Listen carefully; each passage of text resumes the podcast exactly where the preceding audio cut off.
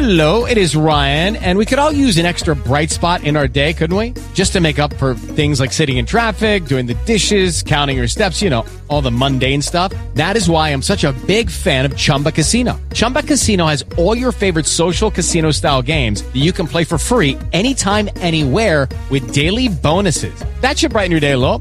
Actually, a lot. So sign up now at chumbacasino.com. That's chumbacasino.com. No purchase necessary. VGW Group. Void were prohibited by law. See terms and conditions. 18 plus.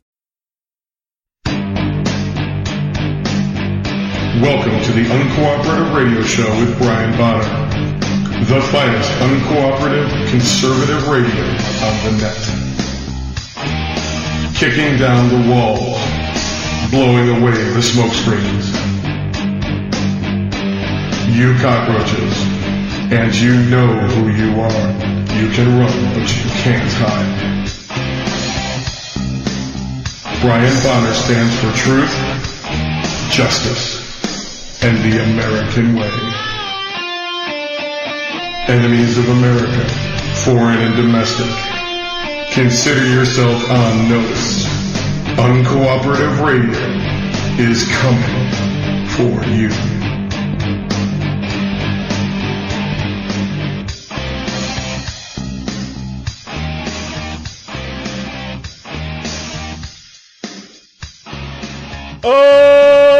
Okay, and welcome to the Uncooperative Radio Show. I'm your host, Brian Bonner from UncooperativeBlogger.com. You're listening to UncooperativeRadio.com. And I'm here with my lovely wife and producer, Susan. Say hello, Susan. Hello, American Patriots. All right, what are we talking about this evening? On Sundays, we start with the prayer, and it was VJ Day on Tuesday. We uh, highlighted the start of World War II on Monday, but we need to talk about the Japanese role in the war because there's so many misconceptions out there about internment of the Japanese, why we get, put the bomb. It's crazy how well the Progs have remade history. Well, we're going to tell you the real truth. Then the ups and downs for the week. Brian will explain the 14th Amendment once again. Don't we get tired of doing this? Yes. followed by the Fuzzy Muzzy Report and Health Busters. We didn't get to it last week. I am not sure we're going to get to it this week. if not, oh well. But I would like to say and tell every the folks out there, climate does happen. Um, we're having climate right now. It's cold. it was very, very, very, very warm, super warm, and now it's cold. So climate does change. Also, if you don't hear Rooster Cogburn as loud as normal, it's because it is cold and the studio windows are closed, but he is still alive. I have not killed him yet. All right. Sunday, so it's time for a prayer. A prayer for confidence from churchyear.net. O God of peace, who taught us that in returning and rest, we shall be saved. And in quietness and confidence shall be our strength. By the might of your spirit, lift up, lift us. What does that say? Sorry. Why do you have your glasses on? Why are your glasses off? you crazy? No wonder I can't see. Hold on, God. oh, that's better. Okay, I'll just start over. o God of peace, who taught us that in returning and rest we shall be saved, and in quietness and confidence shall be our strength. By the might of your Spirit, lift us, we pray, to your presence, where we may be still and know that you are God. Amen. VJ Day Victory over Japan Day. From History.com. On August 14, 1945, it was announced that Japan would surrender unconditionally to the Allies, effectively ending World War II. Since then, both August 14th and August 15th have been known as Victory over Japan Day, or simply VJ Day. The term has also been used for September the 2nd, 1945, when Japan's formal surrender took place aboard the USS Missouri, anchored in Tokyo Bay. And now, Susan will read from a Patriot's history. Okay, you're going to be hearing me turning pages and squishing around with the book. This is A Patriot's History of the United States by Larry Schweikart and Michael Allen, which we read from a lot. And I'm going to begin by reviewing the reasons for us interming the Japanese because Brian has says it was right all along. It was not what they're reporting. It's not what they're telling us as when we grew up for the history, our kids. Nope. Nobody knows. Okay. So, following the surrender of the American island bastion of Corregidor, Cor, Corregidor, Corregidor. Oh, thank you. See, that's why he's so good at this.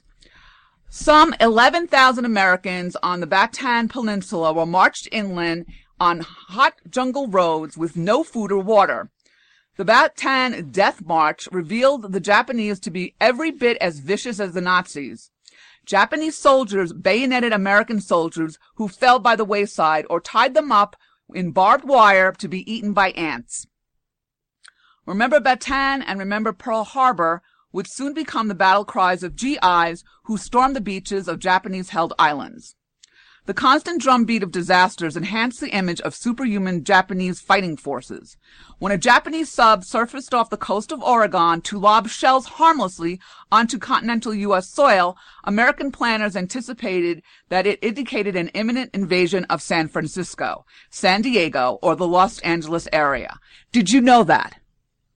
Did you know that a Japanese submarine came that close and lobbed onto Oregon shores bombs? Actually, it was more. There was more than that. There were numerous attacks along the coast. There were ships. The ships were attacked. Um, so there was a lot. Japan was doing a lot of stuff in the Pacific. Okay. Um, bunkers were thrown up at the Santa Barbara. Skyscrapers in Los Angeles supported anti-aircraft guns on their roofs, and lights on all high-rise buildings were extinguished to, or covered at night to make it more difficult for Imperial bombers to hit their targets. I had no idea, Brian. When I read That's what this, that comedy movie we watched was all about. What was it? Uh, what was it called? 1945 or something? Where they're they're in California and Belushi's in it. He doesn't speak through the whole thing. He's a pilot. He's a crazy pilot. You remember that one? no, I don't. That's what they were making fun of.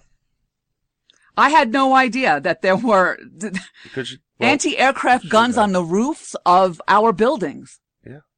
That this was amazing to me when I read this. You don't understand. The well, Japanese these weren't internment camps. Number one, the Japanese were told because the Japanese were spying for Japan. We know this for a fact, and they did know it for a fact. So they said no more Japanese can live in California. You've got to move to the center of the country.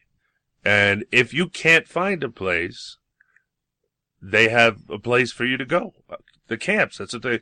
they were relocation camps. They were even used temporarily until they could get housing, and you know, in the center. They they went they went to school from there.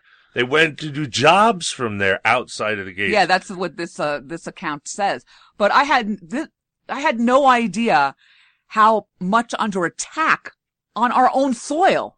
I mean, I knew about Pearl Harbor, but I had no idea they were they were doing these attacks or intimidating you us. should have read Michelle Malkin's book.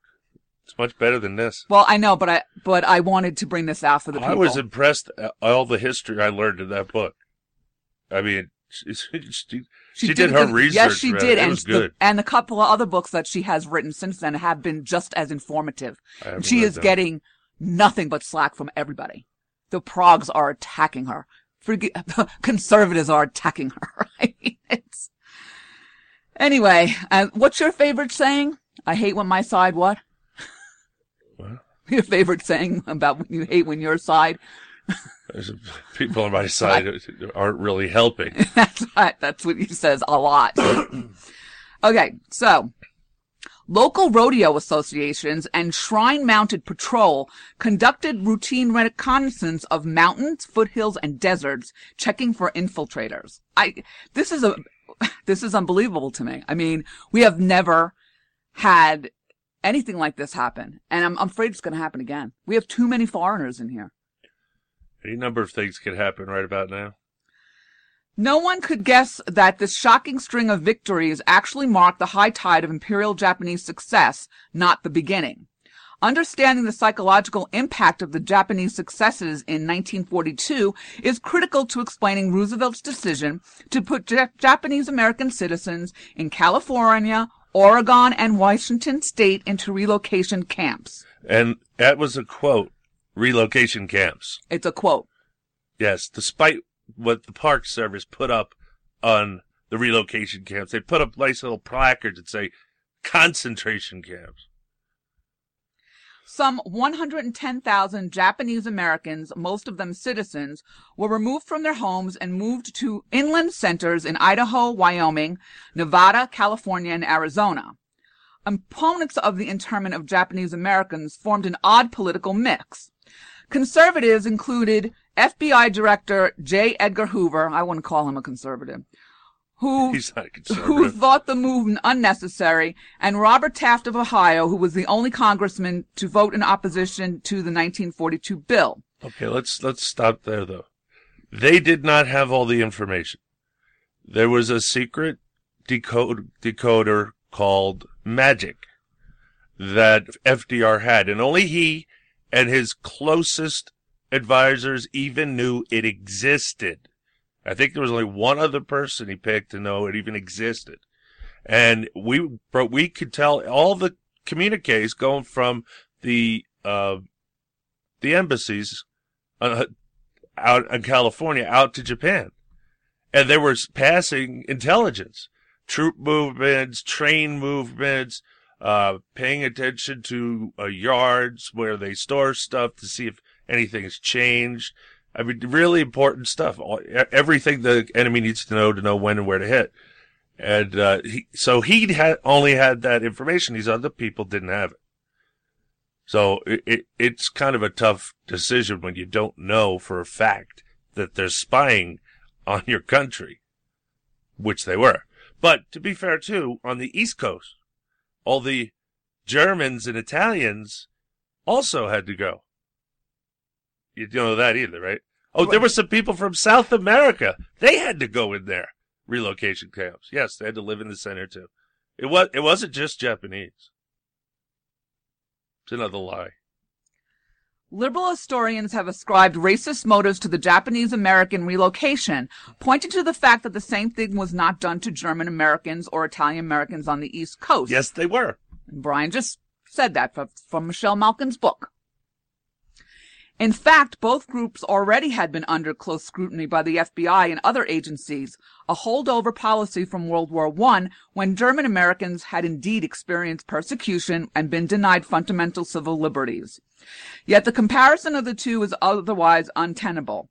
Although Germany had for a short time threatened the eastern U.S. coastline, by 1942 the Germans not only lacked a blue water fleet, but also had not staged a successful amphibious invasion in two years, meaning that their threat assessment was less than what the Japanese were doing on the west coast. Correct. Germany had no aircraft carriers and no troop ships, and Germany had certainly not launched an airstrike 2,000 miles from its home base across an ocean as had Japan at Pearl Harbor. Today, with the benefit of hindsight, most can agree that the relocation of Japanese Americans during World War II was an unfair and mistaken policy, although the wartime Supreme Court supported Roosevelt's policy. And I will say again, I completely disagree with them. Okay, and this is, they're gonna tell them what we did, because I didn't even know we gave them reparations, Brian. I had no idea about that. Well, let's put it this way: the camps were so horrible that at the end, when we when the camps when we opened them up and said, "Okay, we're done, you go," well, they were never really closed. The gates were open. Uh, they didn't want to leave. They got an attorney and they sued to stay in the relocation camps because they their their uh, not well the standing of living too, but their their health, their the longevity was higher than the average American outside of the camps. They got free everything. They got free clothes, free food, free electric, etc., free heat. Right, we're never hearing about this. So a subsequent ruling vacated the World War II decision, making the relocation order inoperable, but stopping short of overturning it. Subsequently, Nisei internees were awarded 1.25 billion in reparations during the Reagan, Reagan administration. Yet with the benefit of the same hindsight, one, one must say that the relocation was not, as historians label it, a policy of hysterical racial repression. Instead, Roosevelt took understandable precautions to protect national security in the face of what most Americans firmly believe was an impending attack. Uh, and and these historians don't have all the facts. They Nope. don't even mention magic. Nope, they don't. It was highly top secret. Well, it was top secret. Like I said, only for FDR and his closest advisor. Those are the only two people that knew it even existed. And uh, Europe knew. European, uh, the, our European counterpart knew because we would. They would le give us information on the Germans because they created, they broke the code of the Germans. We broke the code of the Japanese, but we wouldn't give them the technology, so we would just give them information that we thought they would be pertinent to them. See, and this is really important for the folks out there to learn because our history's been robbed from us, Brian. It, it brings tears to my eyes sometimes when I read some of this stuff. A few contemporary liberal scholars continue to call the Japanese American internment camps concentration camps. Considering that this same term is also applied to the Nazi and Japanese camps, is usage is loaded indeed. In fact, there exists critical and simple distinctions between the two. Can anyone honestly compare the American camps where perseverant, brave, and industrious Japanese Americans grew vegetables and flowers, published their own newspapers, established schools, and organized glee clubs and little league baseball teams for their children? To Auschwitz and Bataan? Can anyone forget the brave Nisei men who, despite the wrongs they had suffered, left the camps to join and fight bravely in the U.S. Army's European theater? Moreover, had Germany won the war, does anyone actually believe the inmates in the Nazi camps would have been released, let alone paid reparations? The fact that the United States not only addressed the constitutional violations with shame and ultimately attempted to make restitution speaks volumes about the fundamental differences in worldviews between America and the Axis. Yeah, except we didn't do anything wrong. Why did they get reparations? They sued us not to leave. Why would we let them sue us for paying them to go there? I mean, they don't. They didn't want to leave, so why should we pay them anything? Of course, they didn't want to leave. It was great. You heard. You heard what they did. It, there was like a little little town, and they're all to themselves. They they they liked it there. You could tell because they didn't leave. I told you they were relocation camps. They were supposed to find a place to live in those states and leave the camps, but a lot of them didn't want to. I mean, why would you? You had a great life. You don't have to work. Get everything handed to you. You get the best of everything because they they didn't treat them like our soldiers get treated. They had to have good clothing, good heat, uh, hot running water, et cetera, et cetera, et cetera. Uh, basically, all the amenities were provided for them because we felt guilty doing it in the first place. But you know, the reason the Japanese really weren't pissed off at us that we were in the camps, they knew exactly what was going on. They knew that their fellow Japanese immigrants and even citizens were helping Japan because of this oath they all take to the Emperor of Japan. And they, they must follow his orders no matter where they are or when they are. So now understanding that, you say, well, if that, then how did they take become citizens? You have to take an oath to the United States of America, and you have to deny all allegiance to any other country. And with that being said, and they haven't changed the oath, it's the same. How do we have dual citizenship? You take an oath that says you you're not going to have any ties to any other nation, and you, and you're a dual citizen. How does that work? That's a screwed up. This is what happens when you let the national government do anything. It can't do anything well. Well, okay, maybe it throws misery all over the place, but you know, that's nothing to be proud about. Okay, now I'm going to go on to us, the myth about us dropping the bomb on the Japanese. The Japanese were not going to surrender no matter what. They just weren't. No, they, were, they had suicide bombers for God's Yep. sakes. In retrospect, three, three central reasons justify the dropping of the atomic bombs. First and most important, the invasion of Japan would cost more American lives, up to a million, perhaps far more. The interests of the United States demanded that the government do everything in its power to see that not one more American soldier or sailor died than was absolutely necessary, and the atomic bombs ensured that result. Second, Japan would not surrender, nor did its leaders give any indication whatsoever that they would surrender short of annihilation. Okay, let let's be let's just be obvious here. this is a lot of words to say one thing. After we dropped the first bomb, they, They didn't, surrender. No, I was going to read So that. we dropped the second bomb. That's it's right. a good thing they surrendered then because that's all we had. Right. And Nobody else knew that. I know, nobody did. One can engage in a hypothetical discussions about possible intentions, but public statements such as the fight to the bitter end comment and the summoning of Japan's top atomic scientists after the Hiroshima bomb was dropped demonstrate rather conclusively that the empire planned to fight on. And that's what you just said. They, we dropped the bomb and the first thing they did is go try to find some atomic scientists to make one and see how fast they could do it. They were not giving up. No, No, and see, this is the difference. Japanese would fight to the last man because of honor, and they would die an honorable death. It's not an honorable death to get annihilated by a nuke. You, you don't stand a chance. It's, you can't fight back. So the, the, after the first one, the people were not too happy. Uh, but after the second one, it was. I guess they, I guess they believed we had more because he was like in his speech, he said he'd had he had to, or there would have been no Japan. Well, and I'll go, I'm going to go skip around because it says Truman never had the slightest hesitation about using the bomb, leaving left wing scholars to scour his memoirs and letters for even the slightest evidence of second thoughts. He promptly gave his approval as soon as the Trinity test proved successful. Moreover, Truman planned to drop the existing bombs in a fairly rapid sequence if the warlords did not surrender, in order to convince Japan that America has had a plentiful supply. Now I'm going back to the third reason. Uh, third, the deprecation, depredations of the Japanese equal those of the Nazis. The allies, the allies, therefore, were justified in nothing less than unconditional surrender and a complete dismantling of the samurai Bushido. Did I say that right? Bushido class, yes. As a requirement for peace. Only in the That's after. that's the that's the fighting class, the Bushido. Okay. I think I'm going to start there. Because I think that we made our point.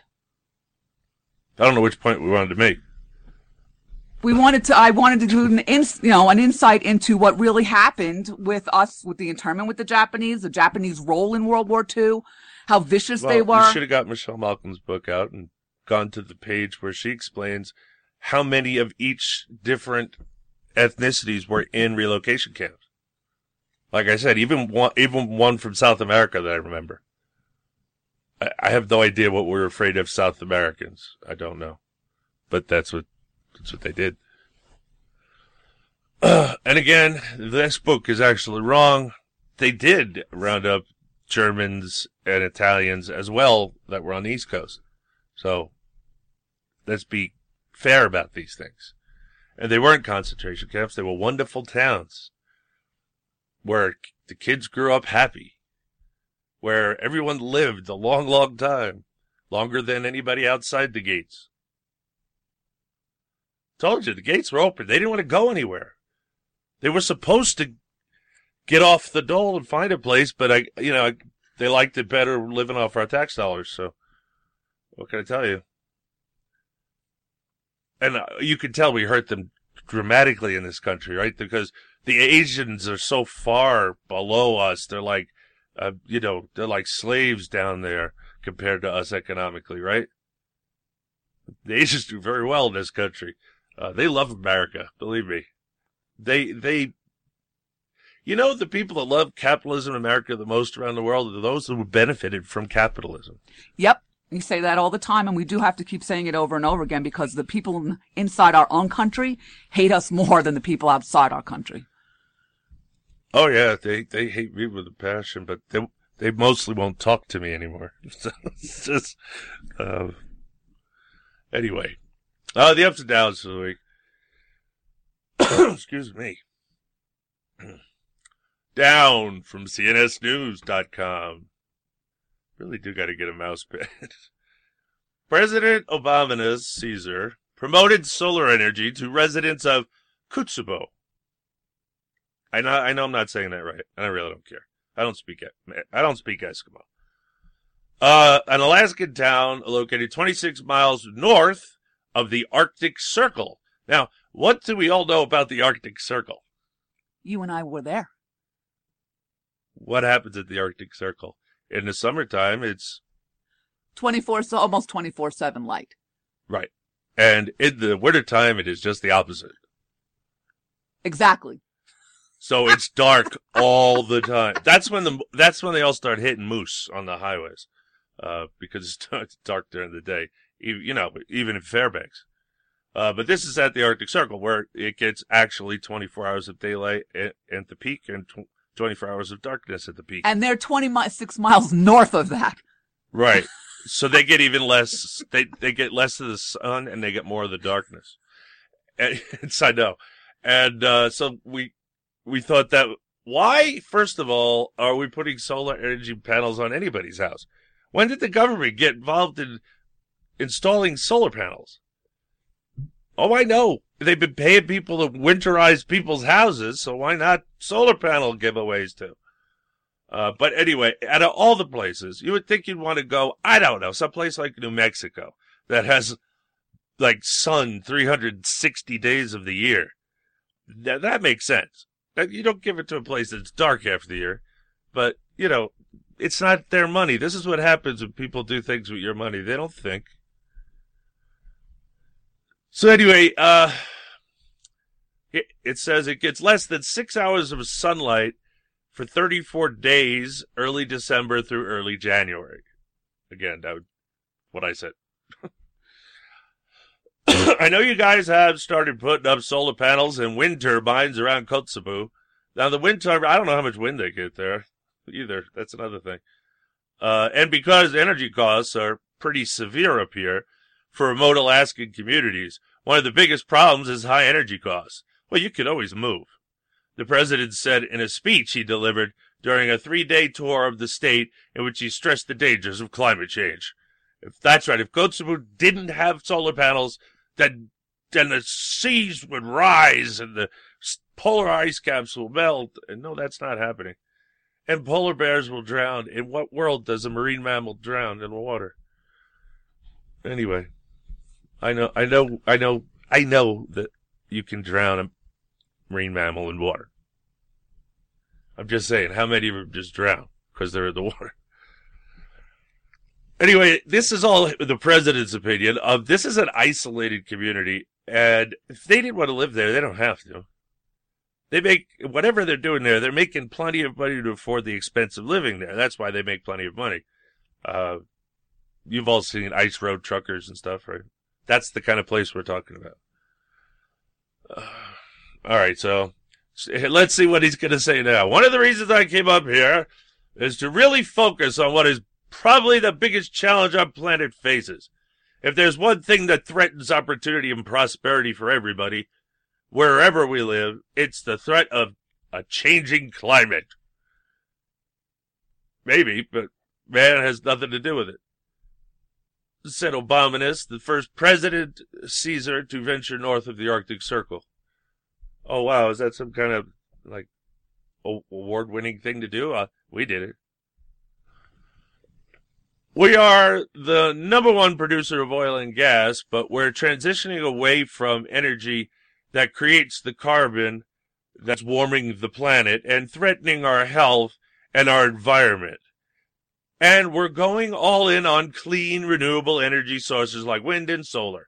And Alaska has the natural resources to be a global leader in this effort. The, the worst place to put solar panels in, Not the, only that- in the United States of America is Alaska. And Alaska does have natural resources, you doofus. It's called oil and gas. He said they had resources, but um, see, he's had a problem with carbon. What is wrong with everybody? You do know that we are carbon-based life forms, right? Yes, we can't exist without carbon. Everything around us is carbon-based. Did you know that? Yeah. Take that biology class. What's it called? Organic chemistry? Organic chem, no, I'm talking about the biology, not the chemistry. But at any rate, um, you, yeah, organic chemistry would work because then you'd understand all the carbon, oxygen, hydrogen bonds and how they, how they connect and interact to make different things. And that we're all based up of, we're all based off that stuff. And then, oh, while you're there, you'll probably read like a fourth grade kid's book on, uh, how plants make food through photosynthesis, which is the, we exhale carbon dioxide and all the green things take it in and they exhale oxygen. I know they don't exhale, they release. So what? They release oxygen. So the CO2 gets turned into oxygen for us and helps them make food for themselves. And why do we need less of it exactly? Do you not like my plants? Do you not like my trees? Do you not like your vegetables? Oh, food. We're probably going to be getting that from South America. I'm serious. After Mexico, it's going to be South America. Who knows? It's just, I hear, I just hear the farms in California are drying up and blowing away. So, Yep. and that's the main production of food in, in the country is California. Specifically Southern California, but all of California. Oh well, we have to go to a break. This is Uncooperative Radio Show. You stay tuned, cause we'll be right back.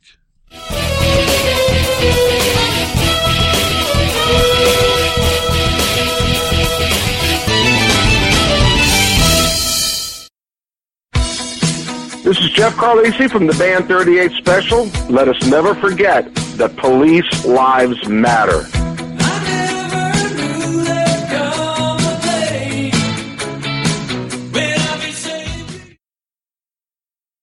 If you're struggling to pay or haven't been making your student loan payments, listen carefully to this urgent alert. Have you been out of school for 10 or more years and you're still making your student loan payments? Are your student loans past due or even in default? Can't go back to school because of an old student loan problem? We can help you if you qualify. Your student loans can be taken out of default. We can stop the wage garnishments, stop the collection calls, and stop the seizure of your tax refund. Give yourself a break. Stop the stress and see if we can help you reduce your student loan payments. One quick 10 minute call could solve them right now. So call the Student Loan Helpline now. 800 215 6813. 800 215 6813. 800 215 6813. 800 215 6813. This is a fee based document preparation service to help you access free government programs. Call for complete details, not available in all states. Do you use Viagra or Cialis? Have you been thinking about trying Viagra or Cialis? What if we could promise you the same results for less than $3 a pill? If you're paying $20 a pill for Viagra, you're getting taken to the cleaners. Our pill delivers the exact same results for less than $3. We'll do the math for you. You save more than $16 a pill for the same results. Want more? We'll give you 40 blue pills or 40 yellow pills for $99 and add four more pills free. You save more than $500. You don't have to be a rocket scientist to know what to do next. You need to call 800-764-9168 and get your 44 pills for just $99. Stop overpaying for Viagra. Call us and start saving a ton of money for the exact same results. Ordering is fast and easy with your pills delivered to your door in an unmarked package. Call us right now. 800-764-9168. 800-764-9168. That's 800-764-9168. Grandma, can you come out and play? Sure, Ellie. Oh my, you might want to come here and help Grandma. What's the matter, Grandma? Can't you stand? Oh, sorry, honey. It's my knees. They don't work the way they used to. Does this ever happen to you? Are you on Medicare? You may qualify for a pain relieving knee brace at little or no cost to you. Call the health hotline to see if you qualify. Our friendly agents are standing by 24-7 to help you. We also have braces for your shoulder, ankle, or back pain. And if you're covered by Medicare, you may qualify for free delivery. Grandma, slow down. I can't keep up. Maybe you can use a knee brace too, Ellie. Catch me if you can, kiddo. Call now to get your pain relieving knee brace. 800 368 6704. 800 368 6704. 800 368 6704. That's 800 368 6704.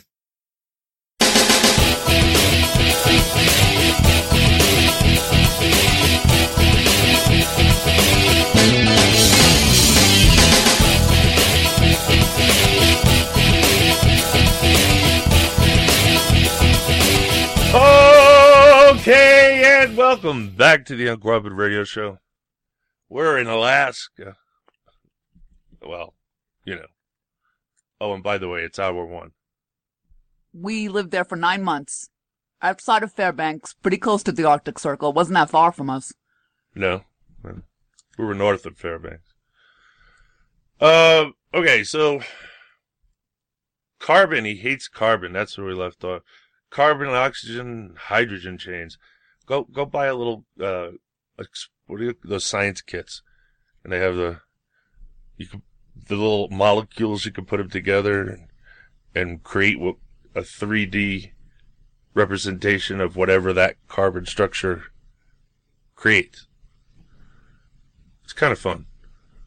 But uh, so we're going to deploy more new clean energy projects on native lands, and that's going to reduce dependence on fossil fuels, promote new jobs and new growth in our in your communities. Yet, one No. question: Have these solar panels actually been tested down to seventy below zero?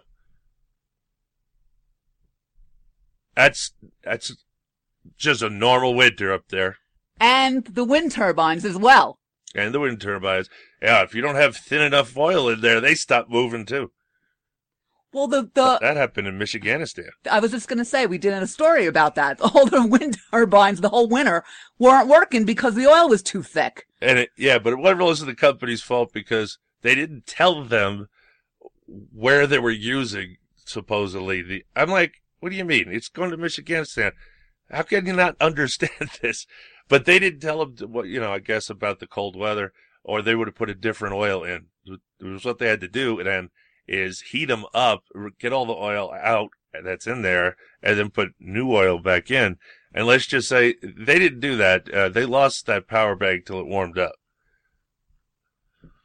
So the stuff isn't all it's cracked up to be. And you go someplace that gets negative 70 all the, like, all the time in the wintertime. It's just, it's cold.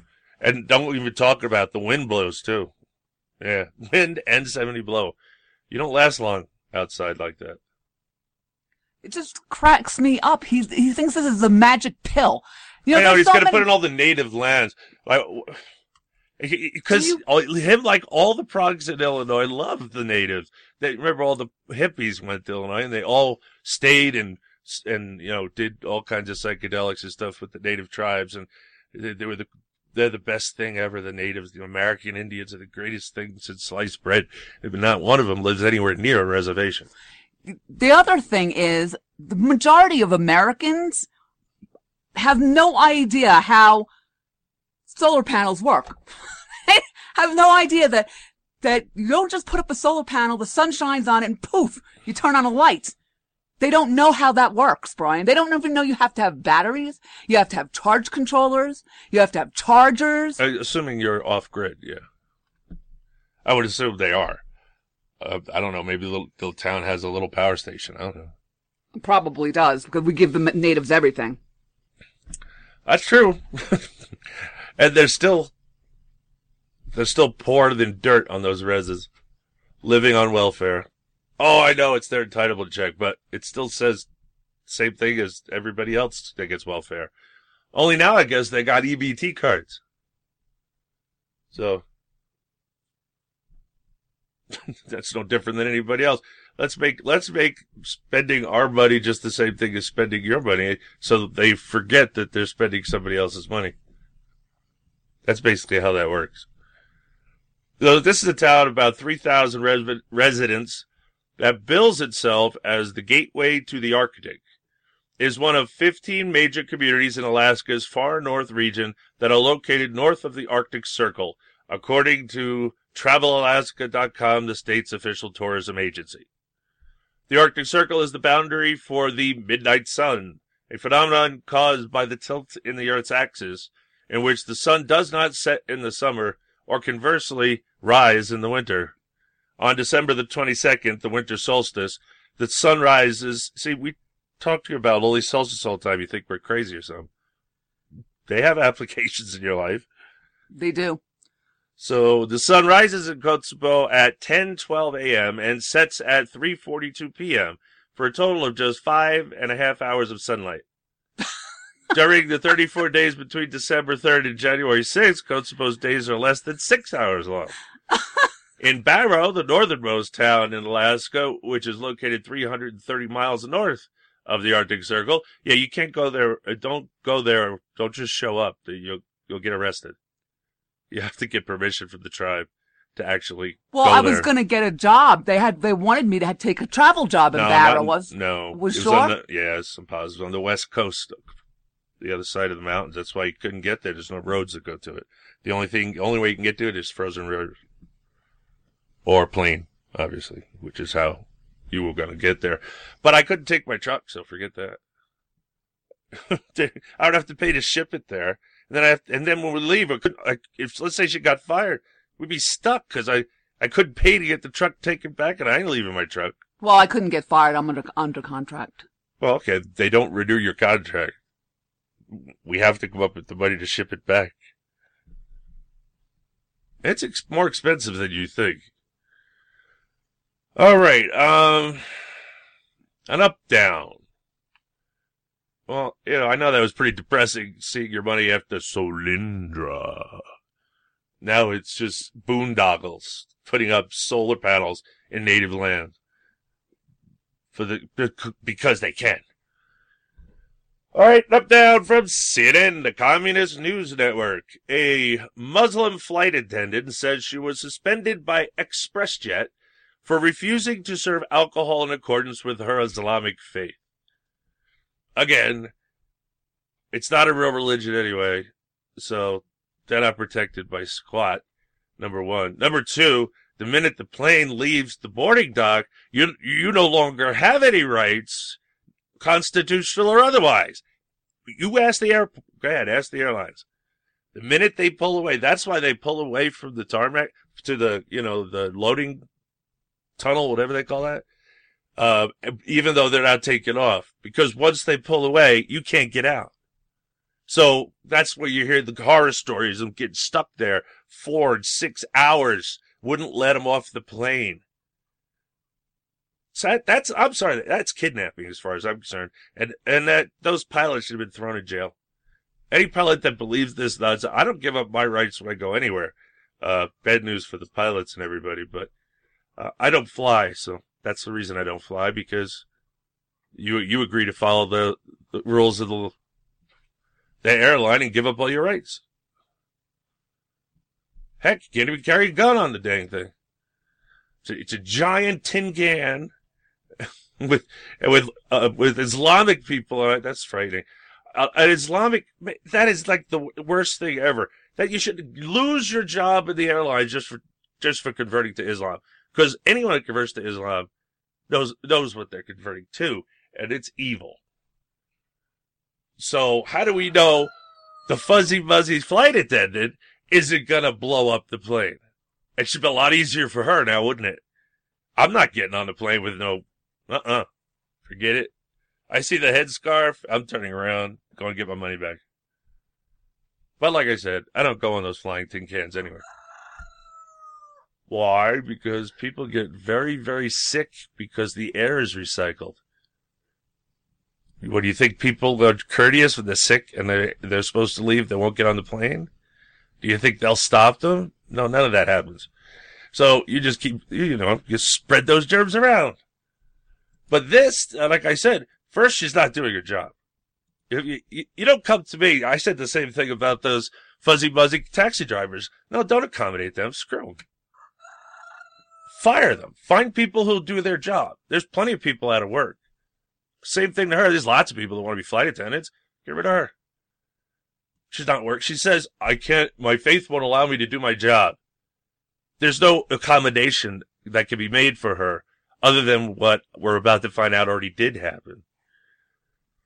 In a bid to get her job uh, back, Charee Stanley filed a discrimination complaint with the Equal Employment Opportunity Commission on Tuesday for the revocation of a reasonable religious accommodation. Now, this is why we got to get Islam off the books as a religion because it's not. It's designed to overthrow us. Why would we want people practicing that in our country? Its whole point is to take us over and kill us. Yes, I'm sorry. Read the darn Quran yourself. I highly recommend you read Robert Spencer's book. It you save you a lot of grief. Anyway, uh, so finally claimed the EOC, of course. Um, she wants an accommodation. She wants to do her job without serving alcohol in accordance with her Islamic faith, just as she was doing before her suspension, her lawyer said. Oh, before you say? How long has this been going on? We'll find out. What this case comes down to is no one should have to choose between their career and a religion. Yes, they should, and that's not a religion. And it's incumbent upon employers to provide a safe environment where employees can feel they can practice their religion freely, said Lena Masri, an attorney with Michiganistan chapter of the Council on American Islamic Relations. Really? Where does she put her prayer rug down five times a day on a flight and pray? Yeah? It's been going on for a while. Where's she been praying? She has to pray five times a day.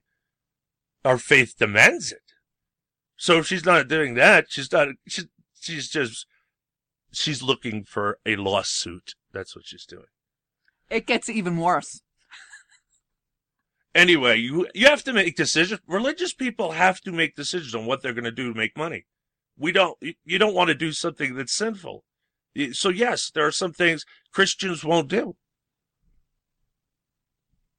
As we just saw from the Kentucky County clerk. Okay. well, I have to wait till you read this paragraph because this is idiotic. Stanley Forty started working for ExpressJet nearly three years ago. About two years ago, she converted to Islam. Now, that right there, she's so stupid, I don't want her on the plane anyway. Wait, it gets worse. A woman converted to Islam. Again, why are people putting themselves in the shackles of slavery for other people? Women are treated like dirt. They're third class citizens. She's not even allowed to do that job according to her faith, by the way. Sorry, women don't get to work. Uh uh They don't get to go anywhere without a male escort either. That's from the family, like a brother. Oh yeah, can't drive a car. No, no, no. Can't read. There's no other book but the Quran. That's all you can read. So why in God's name would anybody with a brain convert to Islam? Let me guess. She's black. And they got it with the whole Christianity's from, is a white man's religion and Islam is a black man's religion. If that's true, then black people are, are evil because Islam is evil. Period. It's evil. I don't care. Hate me all you want. It's not a religion. It's a theocracy. It's a religious government. It is not a religion. Well, it's, it's got religion in there. yes, but the people that are, the church is the government. The government is the church. Do you understand? There's no secular anything. It, the imams are the, just like in Iran. You think the president's in charge. He's nothing. I don't know why they bother with elections. It's the imams, the six imams that sit at the top, especially the Ayatollah, who make all the decisions. And then the parrot just goes out and parrots what they tell him to say. Anyway, um, so she converted, so she's an idiot. This year she learned her faith prohibits her from not only consuming alcohol, but serving it too, Masri said. Are you kidding me? How did she? she doesn't This year even. she I know this year. She's been. Uh, Well, then you've been violating your faith for all the other two years, so you might as well you might as well get give it up now. what an idiot! How she doesn't know the the terms of her own, She's gonna be she's gonna be one of the seventy two virgins they get. and she is black. I don't know if I mentioned that before. I could tell. I could just tell. And that's how they got it. They get people. Only what woman would never go, should never go anywhere near Islam. What are you kidding me? You can rape them, you can beat them, you can do whatever you want to your wife. Frankly, you do whatever you want with women. It's just, they have no respect for them at all. So Stanley, uh, so this, this year she learned her faith prohibits what she's been doing. She approached the supervisors of June the First and was told to work out an arrangement for someone to fulfill passenger requests for alcohol. okay. It was at the direction of the airline that she began coordinating with the other flight attendant on duty so that when a passenger requested alcohol, the other flight attendant would accommodate that request, Masri said. We know that is that this arrangement has worked beautifully and without incident, and that it hasn't caused any undue burden on the airline. After all, it was the suggestion of the airline. Uh, it certainly wasn't fair to the other flight attendants, now was it? Because about 50% of their job is serving alcohol. Oh yeah, you think they don't want you to have alcohol to pay? You, they do too. They don't want you to bring your own. They want you to pay for theirs, overpriced alcohol. But you'll you'll get it. You just will get cut off. Uh, it wasn't the direction of the airline that she did this. Flight attendants complained about menacing images on aircraft.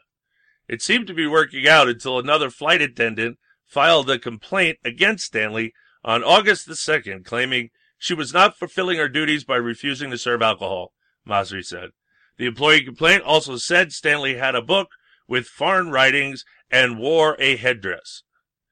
On August the 25th, the airline sent a letter to Stanley informing her that it was revoking its religious accommodation to exclude her from service of alcohol and placing her on administrative leave. They placed her on unpaid leave and they advised her that her employment may be terminated after 12 months, Masri said.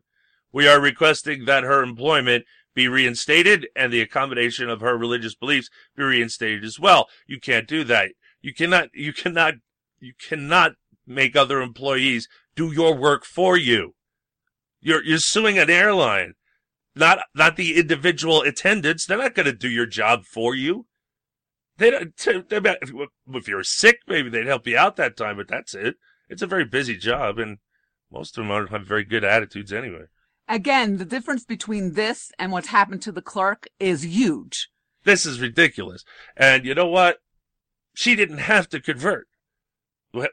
Oh, well, they changed the, look, first of all, they changed the law on the clerk.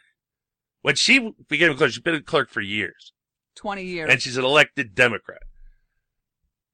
Okay. Now all of a sudden they demand that she do something against her religion. And she says, no, I can't do that. They would give her any accommodation. She has to have her name take off the license. That's, and that she not have to give them out. That's all. That's not much of an accommodation as opposed to wearing a headdress, uh, scary books with writings on it, uh, not wanting to serve alcohol. Need it, you know what I'm saying? Yeah, they're bending over backwards for a fuzzy muzzy. Right, and they throw a Christian in, in jail. jail. Uh, by the way, you might not know this. Kentucky previously passed a state constitutional amendment to ban same-sex marriage in Kentucky. Did you know that? She was, she is following the law, the constitution of her state, and the will of her constituents. The judge, on the other hand, is just a jackass that's looking to, I don't know, play power boy. How dare she not do what I tell her to do? No one should listen to them. They have no jurisdiction. And if nobody helps them enforce it, they're stuck. They can have all the opinions they want, like it's supposed to be, and that's it. The, the, the federal courts aren't supposed to do this work. They are not the appellate of the state. End of conversation. Neither is the Supreme Court the absolute appellate of the states in all matters. It is only the absolute appellate in which the jurisdiction is in Article 3, Section 2 of the Constitution. Other than that, they have no power, which is why they didn't like it. They, they were weak, useless. Oh, they can give opinions, but they can't really do anything. So Marbury v. Madison occurred and they made up a whole, they made up nothing. It wasn't even about the, the guy who went there. It wasn't even about that. Look, the term the law of the land does not exist in the United States of America. There's Supreme no law of the land. Yes, it does. no- Yes, it does. Yes, it does. And you're wrong. Nope, you're wrong. Go look. Look at Article 5. Start there. Um, But she made a conscious choice. yeah, she chose to change her religion and stupidly didn't even understand her religion. Obviously, she's got no imam or she would have known that she wasn't allowed to serve alcohol. She's just winging it. She just decided to become a Muslim by herself. She doesn't go to any temples or anything. Is it heartbreak time? All right, we gotta go. It's the Uncooperative Radio Show. You stay tuned because we'll be right back.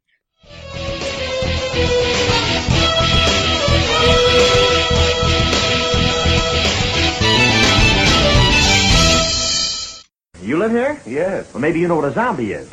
When a person dies and is buried, it seems there's certain voodoo priests who, who have the power to bring him back to life. How horrible. It's worse than horrible because a zombie has no will of his own. You see them sometimes walking around blindly with dead eyes, following orders, not knowing what they do, not caring. You mean like Democrats? Operation Homefront operates programs with the goal of making a difference in military family quality of life. They serve younger families of deployed service members, typically in the ranks of E1 through E6 in all branches of the armed forces. Operation Homefront provides a wide range of programs and is dedicated to helping the families our troops leave behind. For more information, please visit their website at operationhomefront.net. Okay, we have a little humor for you called You Might Be a Liberal. If you think Durka Durka Murtha Jihad is your hero, you might be a liberal. If you sit around all day thinking about ways of getting rid of President George W. Bush, you might be a liberal. If your children are channel surfing on the television and they come across the Fox News channel and suddenly stand up and yell, Heil Hitler, uh, you might be a liberal. If you think Rush Limbaugh is the Antichrist, you might be a liberal. If you think the United Nations should rule the world, you might be a liberal. If you feel that Bill Clinton was the best president in the history of the United States of America, you might be a liberal. If you vote for a candidate because they are good looking, you might be liberal. If you think Nancy Pelosi is brilliant, you might be liberal. If you base your life on the slogan, if it feels good, do it, you might be liberal. If you're waiting for utopia to begin, you might be liberal. If you believe there is no right or wrong, but it's a personal decision, man, you might be liberal. And lastly, if you name your children Moon Unit, Apple, or Seven, you might be a liberal.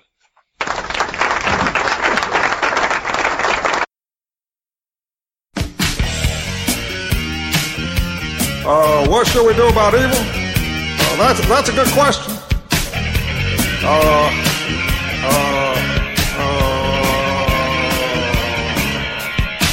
uh, evil exists. We see it all the time in the streets, Darfur, but not in Iraq at any time.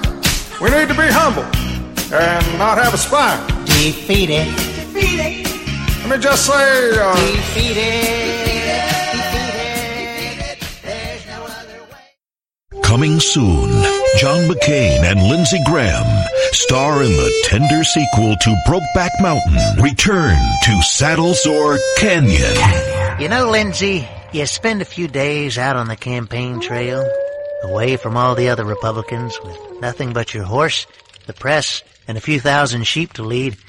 Well, it makes a man think different, feel different. You know what I mean? You want another back rub? Sure. Then we'll make s'mores.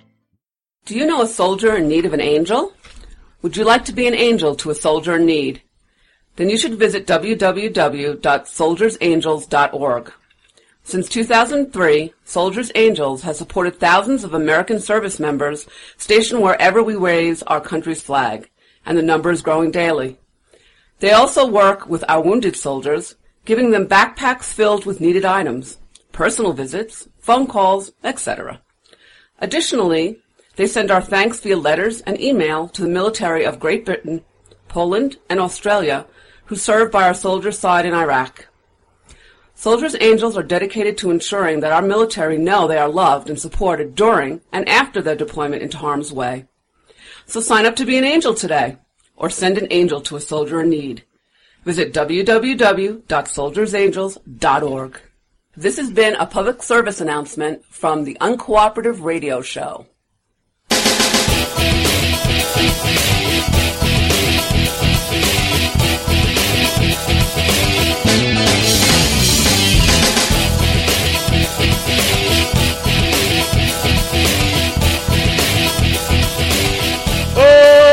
Okay, and welcome back to the Uncooperative Radio Show. Hour two. Okay, and up. Now that we're down with that depressing Islam stuff. Just Islam is evil, it's all you have to know.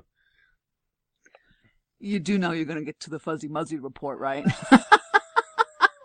I, I do. that was just a, a little teaser. All right, this is from conservativetribune.com. Although they are the exception and not the rule, there are good people in Hollywood who actually put their money where their mouths are and take care of those who are taking care of us. Case in point, a conservative actor, Bruce Willis, who recently expressed his gratitude for the brave men and women battling the massive Beaver Creek wildfire in Idaho. Case in point, Willis, who owns property in Idaho, recently arranged for a special catered lunch for more than 450 fighter, firefighters who had been fighting that blaze, and also set up a program to provide drinks and snacks for firefighters fighting other infernos. That's two things I don't like about living out here, out west. Number one is that the, Forest the- fires? no, the federal government having federal government having so much land, and all these Hollywood progs buying property out here. Yeah, you know, yeah, me too. Well, he's not a prog, right? No, he's no, he, I no, he's actually not a prog. Yeah, Bruce but Willis. how conservative is, a, is a Hol- someone in Hollywood? you know, he- he- at least he's conservative for Hollywood. it's something. Uh, anyway, he did Bruno. That was good. No one knows what I'm talking about. Anyway, uh, Willis released a statement which read, like all of my fellow Idaho residents, I want to extend my most sincere and grateful thanks to the firefighters and first person responders, which include the helicopter and airplane pilots who have been flying for day in and day out, who risk life and limb to battle that horrific Beaver Creek fire in Idaho. You are the men and women who put our lives, who put your lives at risk to protect ours on a daily basis. But it is at moments like these that your heroism comes to the forefront of our nation's consciousness, the statement continued. On behalf of me and my family, please know that there will never be enough words to express our deepest appreciation for your ever present dedication and bravery. Hat tip buzzpo. This this right here is how it's done. The rest of the Hollywood lefties would be wise to take notes and remember this the next time they want to complain about things. Bruce Willis didn't have anything say anything about the brave men and women fighting the wildfires in Idaho, and even a simple quiet thank you would have been more than acceptable. But Willis chose to go above and beyond, showing that he truly cares for the and respects the awesome men and women who are sacrificing their time and sometimes even their lives to help protect the lives and property of others. All right. Nothing much to say there. Like Bruce Willis, I've liked a lot of stuff he did. I liked uh, you know, when he's on TV. I thought that show was great. He did a project called Bruno, where he he basically put an album of uh, claiming it was it was written in the '60s, and he had a band in the '60s. It, he made all this stuff up, and uh, it was called Bruno. And he went on tour, but uh, no, that was he just wanted to be in a rock band, and he couldn't think of a better way of promoting it than that. so he did, and it was good music too. I gotta say, I still have the album. so, uh, at least half the people listening to me right now don't know what an album is. All right, down from westernjournalism.com. According to Dade County, Florida authorities, Employees at a local Arby's restaurant refused to serve a police officer based on her profession. Employee Kenny Davenport reportedly told his manager, Angel Mirabel, that he did not want to prepare the cop's order. Instead of ensuring Mirabel, it's, oh, you kidding me? Instead of ensuring the customer received the order she had already paid for, police say Maribel laughed at her and sided with the anti-cop employee.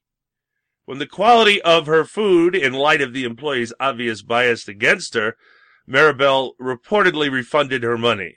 It is beyond comprehension and deeply troubling that a business would deny service to a law enforcement officer just for being a law enforcement officer, asserted Dade County Police Benevolent Association President John Rivera.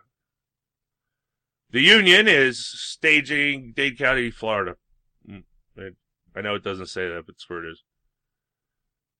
The union is staging a boycott, he explained in a statement this week, asserting that the discrimination against Pembroke Pines police sergeant Jennifer Martin was yet another example of the hostile treatment of our brave men and women simply because they wear a badge.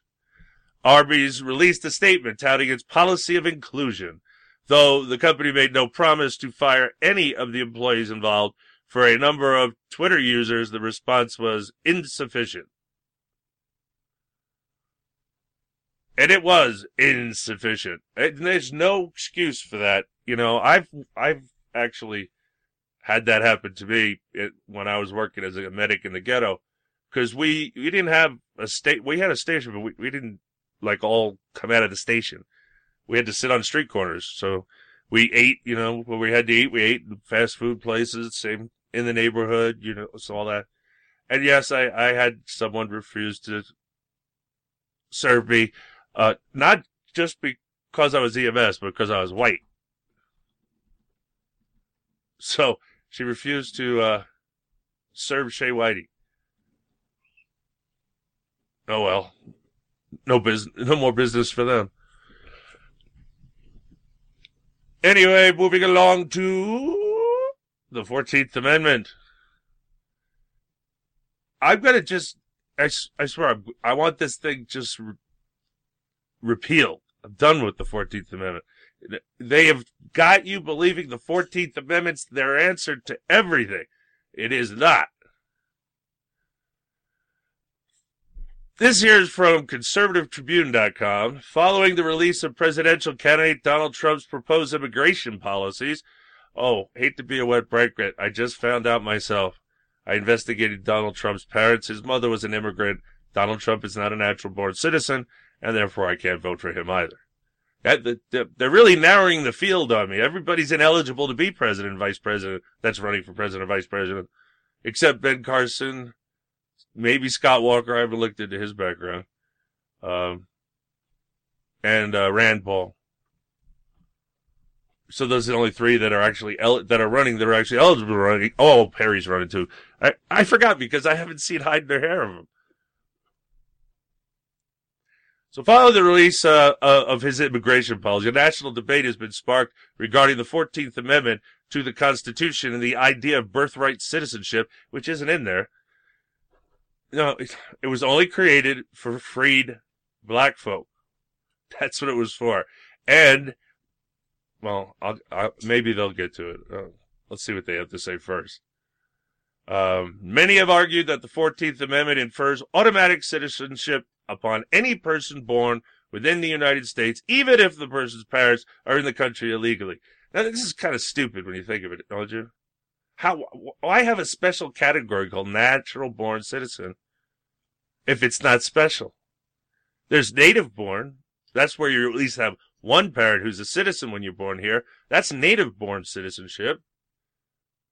But if both your parents or even one of your parents are immigrants, you cannot be president.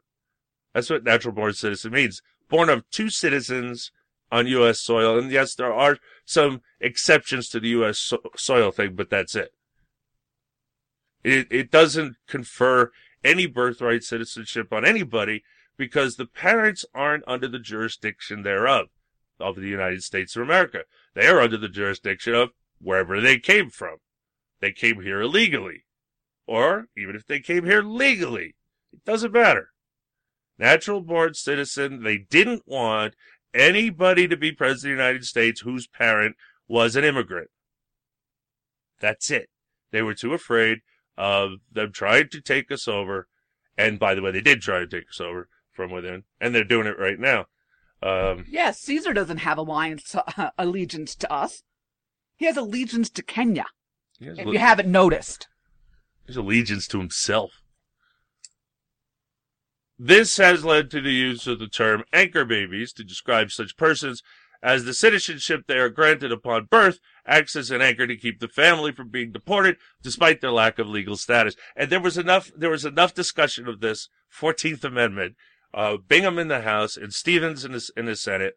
And I don't know, someone else just introduced a third player that supposedly wrote it. I, I have no idea. Senator- The ones that debated it was Bingham and Stevens. Howard. They're saying Howard. Yes, this is the one I'm talking about. Uh, but I didn't see anything by Howard. I didn't see him debating it on the floor.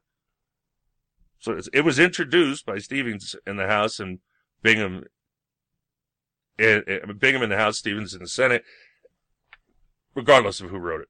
Okay, doesn't really matter. But let's just go with this article because I know where it's going.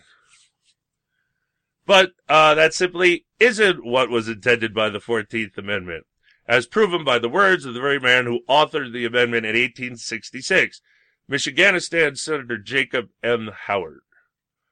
Howard explained in writing exactly what the scope of the law was when he introduced it, making it quite clear that it was referring to granting citizenship to the recently freed slaves only, not foreigners or even Native Americans.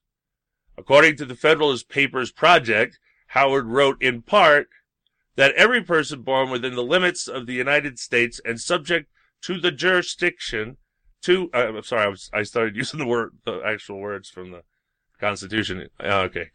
This is a quote though, that every person born within the limits of the United States and subject to their jurisdiction is by virtue of natural law, a national law a natural law and national law, a citizen of the United States. But, how it continues, this will not, of course, include persons born in the United States who are foreigners, aliens who belong to the families of ambassadors or foreign ministers accredited to the government of the United States, but will include every other class of persons. The 14th Amendment was created to confer citizenship upon only the former slaves who had recently been freed during the Civil War.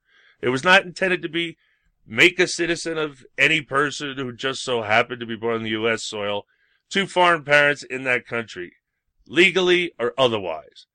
Donald Trump is right to call for an end to automatic birthright citizenship for the children of illegal immigrants born in the country, and he has the plainly written intentions of the man who wrote the law for evidence. Man, I should have spent six months researching that. If I could have just said that.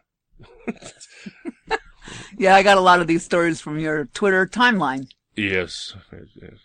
So, uh, what are, what are you gonna say? Uh, it, honestly, if you, it's under the jurisdiction thereof throws people. So, and they don't understand, uh, notwithstanding either, because I didn't, I, I didn't either when I first started. Uh, it means it has no standing, not with standing, has no standing. It, it's moot. No, no, no void. They're gone. It's gone. It's over. Uh, anyway, Donald Trump is not a natural born citizen. Somebody tell him. His mother was an immigrant, and sorry, no child of an immigrant can be president of the United States, even though we have had two ineligible presidents that we know of in our time. One is Barack Hussein Obama. I don't care where he was born. His father was not a U.S. citizen. He is not a natural born citizen. He's a native born citizen if he was born in Hawaii, really. Yeah, because we still don't know that. I know. We're birthers. Oh, whatever. Uh, I'm sorry. Yes, Amber. This is called the United States Constitution. I take it very seriously. And if you want a uh, understanding of where the where they got the notion of natural born citizen for the Constitution, uh, well, you could listen to patriotspub.us, but it's a lot of listening. uh, anyway, I, you know, I, I can't, no, I was gonna, I was gonna promote Hillsdale's course, but I haven't taken it, so I don't know if it's really something I would recommend. Uh, Yeah, but Patriots Pub, well, you can download that. PatriotsPub.us is free to download. It's my project, and it's just facts. There's no politics there. It's just U.S. history, the Constitution, the Founding Fathers, just facts, period. You make up your own mind about it. There is discussion, but that's it. You know, you bring this up all the time with the 14th Amendment. Under the jurisdiction thereof, just it plainly means that the parents had to be under the jurisdiction of the United States of America, i.e., citizens. Well, the thing that now all the so-called conservatives are throwing around is pointing to the um, sanctuary cities that though they're they're uh they're uh what do you call it ignoring federal law federal law is the law of the land no federal law has nothing to do with Look, it is the supreme law of the land, and Supreme Court has nothing to do with anything. by the way, uh, no, it uh, when they pass it in pursuant to the powers we gave them in the Constitution, and there are no implied powers. We gave them just we gave them nothing more, and that's how it has to go. because they were talking about that uh that uh illegal piece of garbage that killed that girl on the pier Oh yeah, yeah okay and they were sa- and they were saying you know well they weren't listening to the federal government well they're not supposed to Well, the act- state's supposed to Well, listen- nobody knows this except it seems. Uh, um, what was the guy at the Supreme Court? Uh, now the the conservative court, um, Scalia. It seems only Scalia and I know that the power of immigration was left to the states. The only difference between the two of us is he thinks that's just fine that the government took that power for itself. Then he's the Supreme Court justice. He's an opinion you want to listen to, really?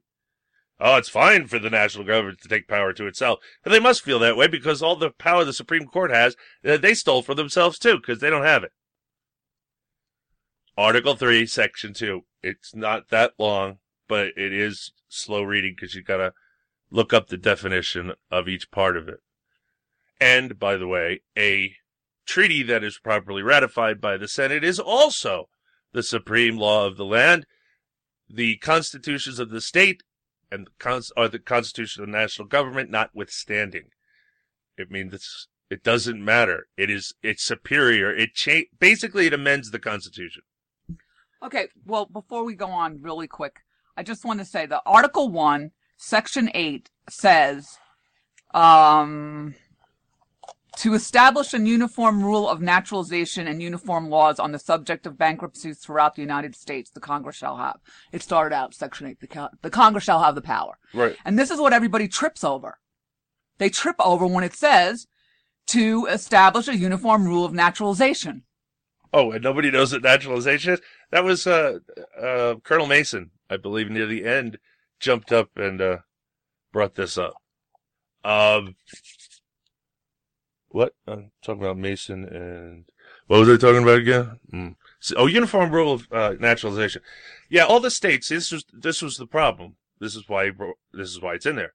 All the states had different rules for making their immigrants citizens. So some didn't have the same requirements as others. And the ones that had the higher standards got ticked off because they had to recognize the citizenship of every other state in the Articles of Confederation as well as equal.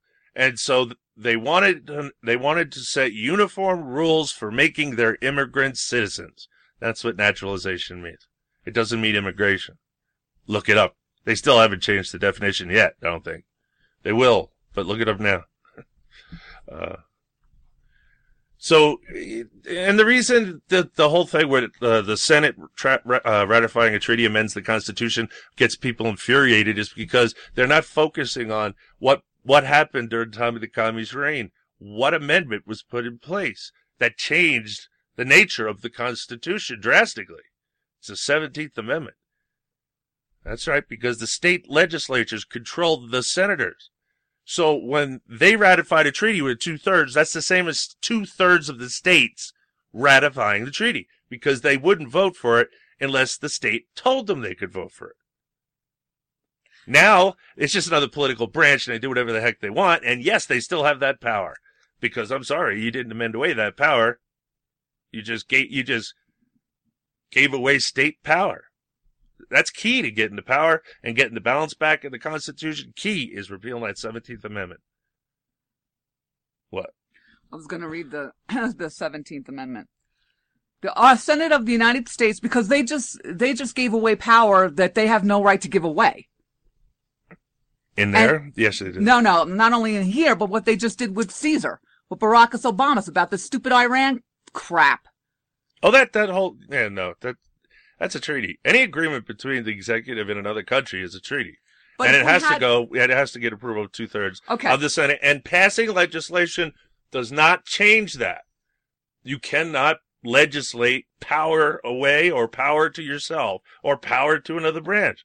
The only way to do that is to amend the Constitution. So, in a hypothetical republic, which we have to be now because we're not a republic, if we had the senators back and this Iran deal went, and the people like we are are screaming, no, no, no, no, we- no. And yes, it has to be. it- Yes, it's called a treaty. Don't don't allow them to rename it. It's not a treaty. It's an agreement.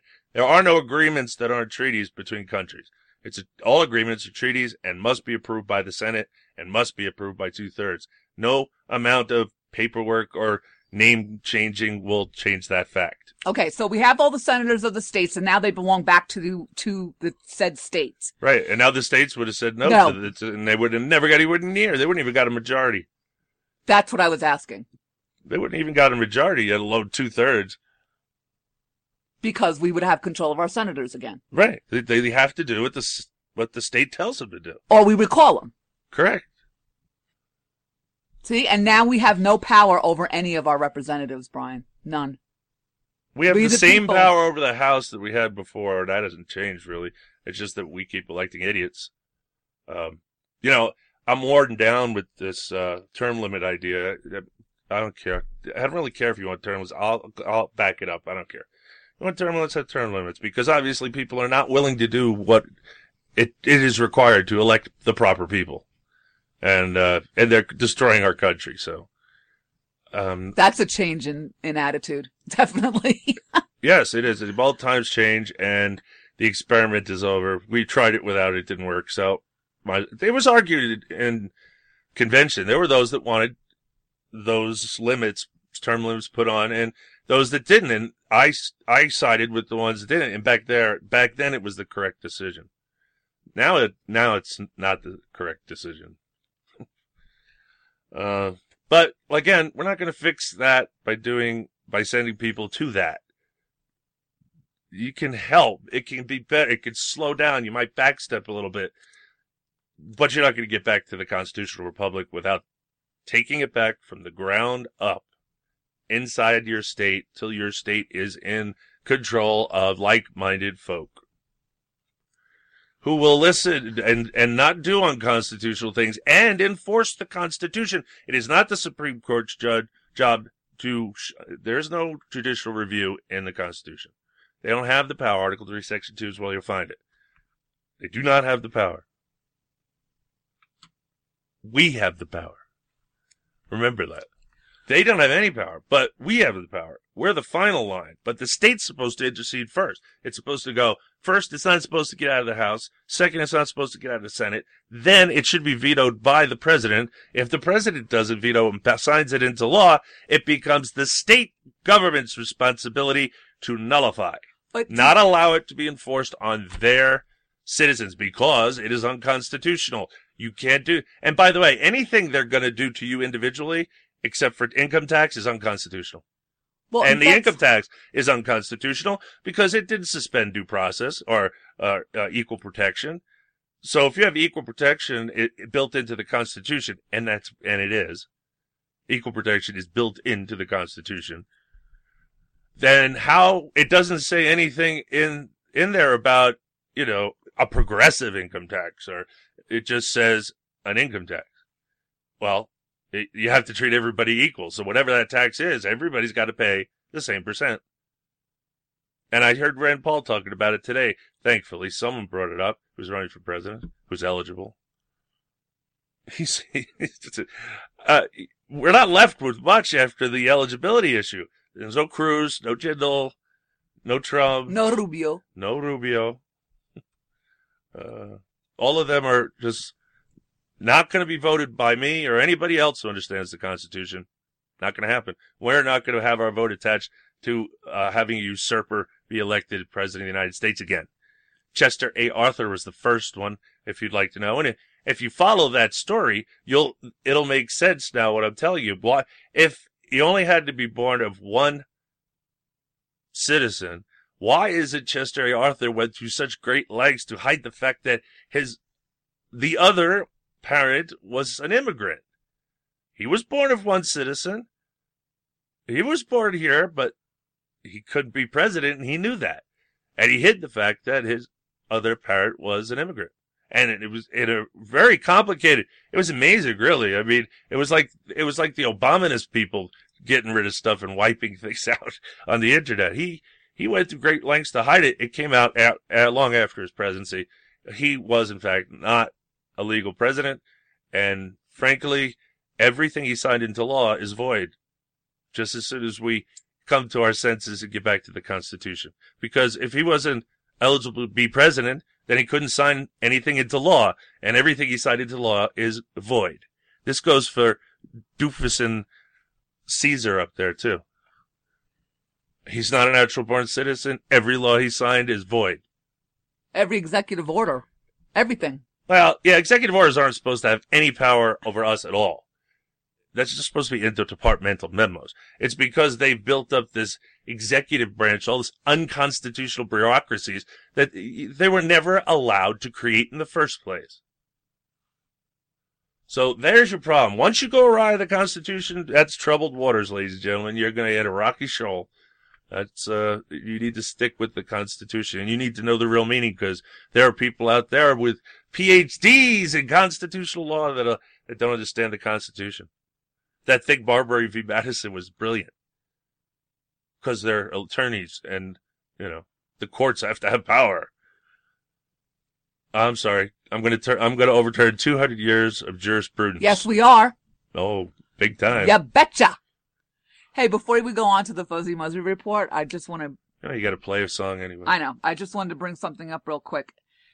This case with the clerk, this is why it's so important for us to get our states back. Because if her state was really, if they had a good grip on the state, the governor wouldn't, in a heartbeat, It send would- the sheriffs out No. and tell the marshals, get your hands off of her. Nope. You're jumping way too far ahead. How do you figure that? It- It's a federal judge. He would have never heard the case. It ends at the Supreme Court of your state. I told you, the federal government is not an appellate court. It is not. I know they, they made them, but that's not their job. It never was supposed to be their job. And it's still not their job, but they're doing it anyway, and we're letting them, and that's the problem. We have to not let them.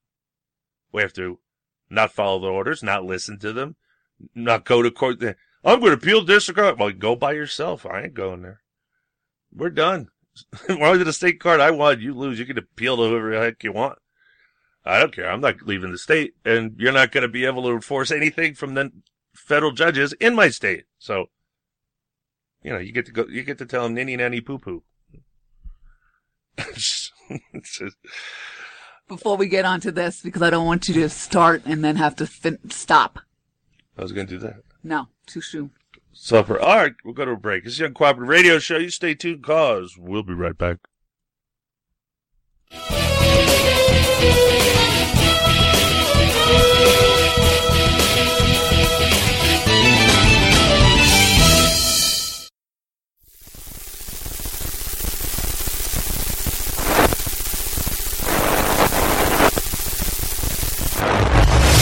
We are the socialists. You will be assimilated. Your individual liberties, personal freedoms, and mental individuality will be added to our own. Resistance is futile. If you are successful at what you do, whether you're a doctor, a lawyer, a business owner, or you have a great career, you understand the concept of protecting yourself. Well, are you protecting yourself, your family, and your assets with quality term life insurance? Consider these possible rates. A man age 45 non-tobacco user could obtain $1 million of coverage for as little as $75 a month, and this rate is fixed for the next 10 years. We specialize in policies of $500,000 and above. A man age 50, non-tobacco user may be able to obtain $500,000 of coverage for as little as $115 a month. And this rate is fixed for the next 20 years. We have great rates for smokers too. Call the Term Lifeline now. 800 430 1891. 800 430 1891. 800 430 1891. Grandma, can you come out and play? Sure, Ellie. Oh my, you might want to come here and help Grandma. What's the matter, Grandma? Can't you stand? Oh, sorry, honey. It's my knees. They don't work the way they used to. Does this ever happen to you? Are you on Medicare? You may qualify for a pain relieving knee brace at little or no cost to you. Call the health hotline to see if you qualify. Our friendly agents are standing by 24-7 to help you. We also have braces for your shoulder, ankle, or back pain. And if you're covered by Medicare, you may qualify for free delivery. Grandma, slow down. I can't keep up. Maybe you can use a knee brace too, Ellie. Catch me if you can, kiddo. Call now to get your pain relieving knee brace. 800 368 6704. 800 368 6704. 800 368 6704. That's 800 368 6704. If you're struggling to pay or haven't been making your student loan payments, listen carefully to this urgent alert.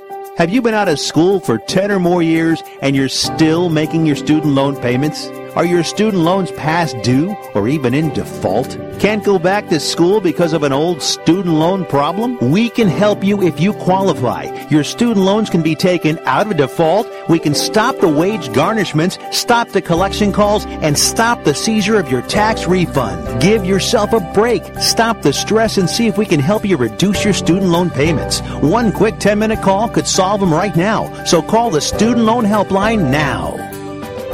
800 215 6813. 800 215 6813. 800 215 6813. 800 215 6813. This is a fee based document preparation service to help you access free government programs. Call for complete details, not available in all states. Do you use Viagra or Cialis? Have you been thinking about trying Viagra or Cialis? What if we could promise you the same results for less than $3 a pill? If you're paying $20 a pill for Viagra, you're getting taken to the cleaners. Our pill delivers the exact same results for less than $3. We'll do the math for you. You save more than $16 a pill for the same results. Want more? We'll give you 40 blue pills or 40 yellow pills for $99 and add four more pills free. You save more than $500. You don't have to be a rocket scientist to know what to do next. You need to call 800-764-9168 and get your 44 pills for just $99. Stop overpaying for Viagra. Call us and start saving a ton of money for the exact same results. Ordering is fast and easy with your pills delivered to your door in an unmarked package. Call us right now. 800-764-9168. 9168. 800 764 9168. That's 800 764 9168.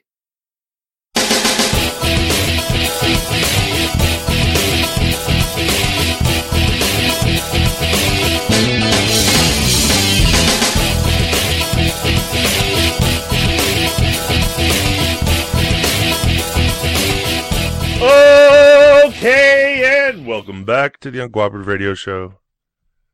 All right, uh, she's got to press a button already. We just got back. No, let me read this first. okay. Uh, if you're listening, you probably know where to listen to the show. But if you like other options, you, you could just do a search for Uncooperative Radio, and believe me, we'll pop up all over the place.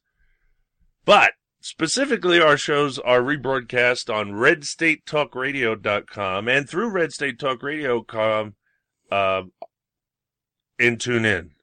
So, In other words, when my show's on, then I appear and tune in automatically. So our show's broad- rebroadcast in Studio A Tuesday 5 p.m. and Friday 5 p.m. Eastern. The 24/7 listener line, free of charge, just regular phone call. 605 562 4209. 605 562 4209. Studio B, we're rebroadcast on Sunday at 12 a.m. Eastern Time, Tuesday 9 p.m. Eastern Time, and Friday 8 p.m. Eastern Time.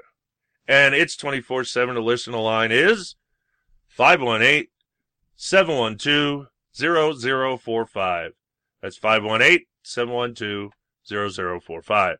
You can also find us on TalkShoe, uh, and you can uh, listen to us live and download all our shows at uncooperativeradio.com. And always have a pen and paper handy.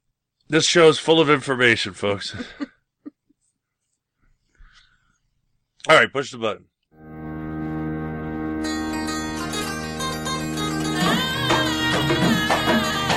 And now from Hasbrolla Toys, just in time for Ramadan, the good and peaceful people at Wacky.com and Hasbrolla bring you the Jihad Joe action figure. Pull his string and he shouts Allah Akbar and kill the infidels. Pull it again and Jihad begins to sweat profusely and screams, Everyone back up or I will blow myself up. On the third pull, Jihad Joe shouts, I am serious. On the fourth and final pull, Jihad Joe begins to say something we cannot quite make out before exploding in a dazzling and immensely gratifying display of holy fire and smoke. For added fun, dress Jihad in a burqa before detonation. Get your Jihad Joe today. Supplies are limited, and once they are gone, thank Allah they are gone. Coming soon, Burqa Barbie. Okay. Burka Barbie. I love that. All right, it's time for the Fuzzy Muzzy Report from CNSNews.com. The terror threat snapshot for August 2015, released by the majority staff of the House Homeland Security Committee, states the terror threat level in America is high and getting steadily worse, and that there have been more U.S. based jihadist terror cases in 2015 than in any full year since 9 11.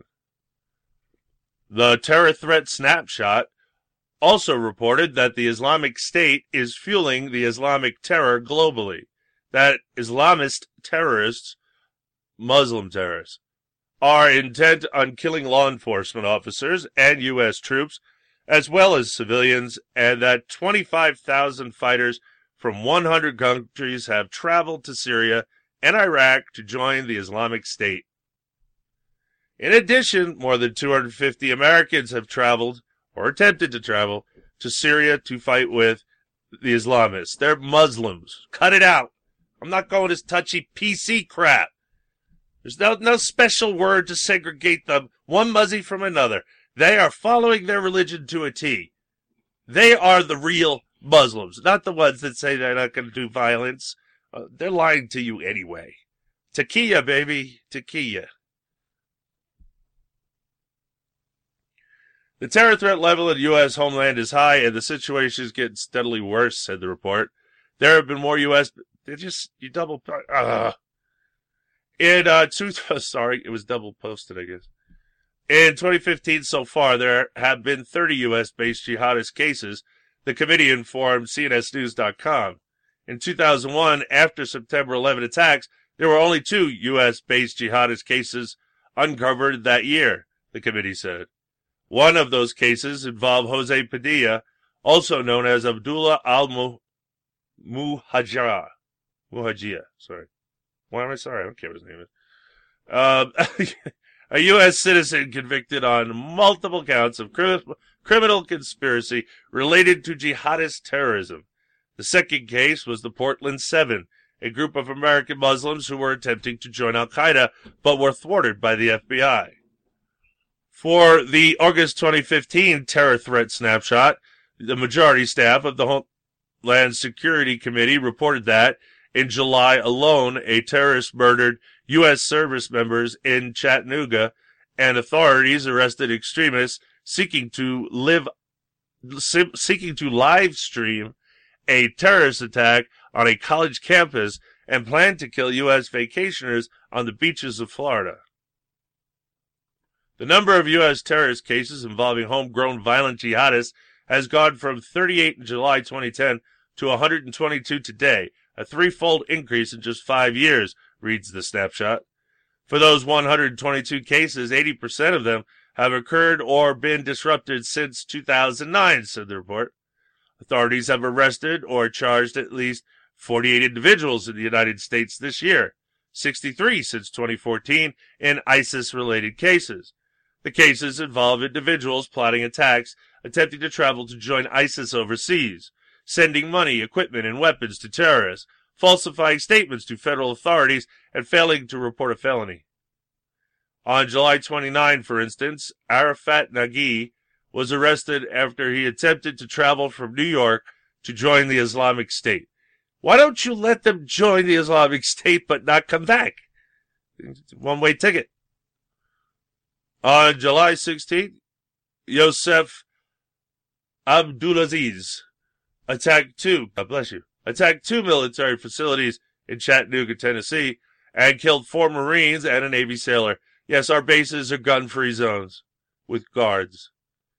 The snapshot further reported that since early 2014, there have been 55 planned or executed ISIS linked terror plots against Western targets, including 14 inside the United States.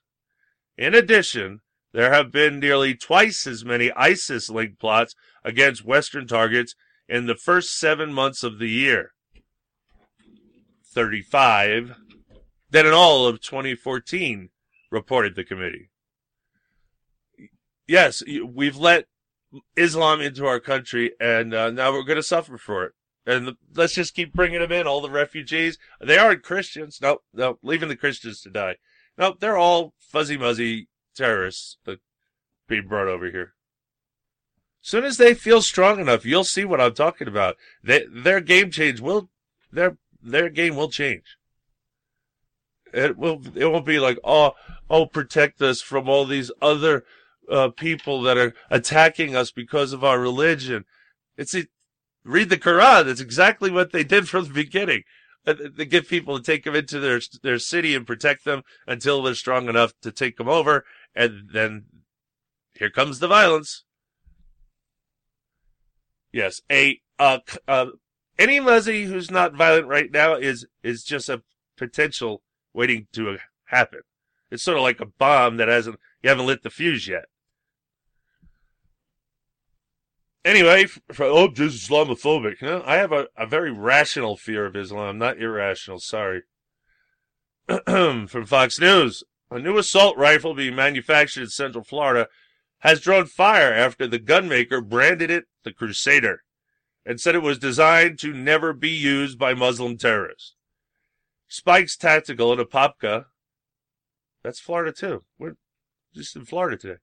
Spikes Tactical in Apopka etched its new $1,395 AR-15 with a Bible verse that says, Blessed be the Lord my rock, who trains my hands for war, my fingers for battle.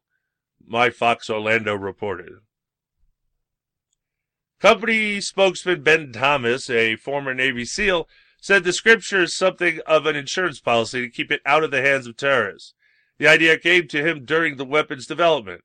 At the time, the U.S. government was preparing to arm rebel groups in Syria. When you make a rifle, you have to understand that it could be used for ill deeds if it got in the wrong hands, Thomas told the station. The gun went on sale this week and was quickly denounced by the Council on American Islamic Relations of Florida, according to my Fox. Who gives a crap what those apologists have to say? They're lying pieces of crap. Nobody should even listen to them. Why do they have in every state a chapter of this? These Because they have muzzies in almost every state. And it's not in every state. There's none, uh, none in Montana yet. yes, there is. No, there isn't. There's Yes. no care, Montana. No, there's no care, but there's muzzies. They're bringing them in for their tech, M Tech. I, like I said, I don't know anything about it. Your daughter rented out a room to we a never Muslim. confirmed that he was a Muslim. I did. You just said you think he's a Muslim. That doesn't mean anything. All Arabs look alike, whether they're Muslims or not. They're Muslims. Even Patty said from the, the my laundry lady. She said they're Muslims. Well, then why you t- t- complain to your government about it? I Have you- Have you called your governor and said, "Hey, why do we have Muslims in MTech?" I did. I sent a letter and I got a form letter back. Yeah, of course. I didn't. I didn't even get that last time. What? That you contacted him? I've I've contacted uh my elected cockroaches a couple times here. Uh, I usually catch them at home when they're off from Washington D.C. How do you get their number? And then uh, the local ones are the ones you have to hammer for this anyway. How did I get the number? I, I went online. it's easy. I did, can't believe that they would give out their personal home phone. They do. They because they use their house as their um, as their office when they're not in Washington. They don't. They don't buy special. They don't pay for special offices. You know.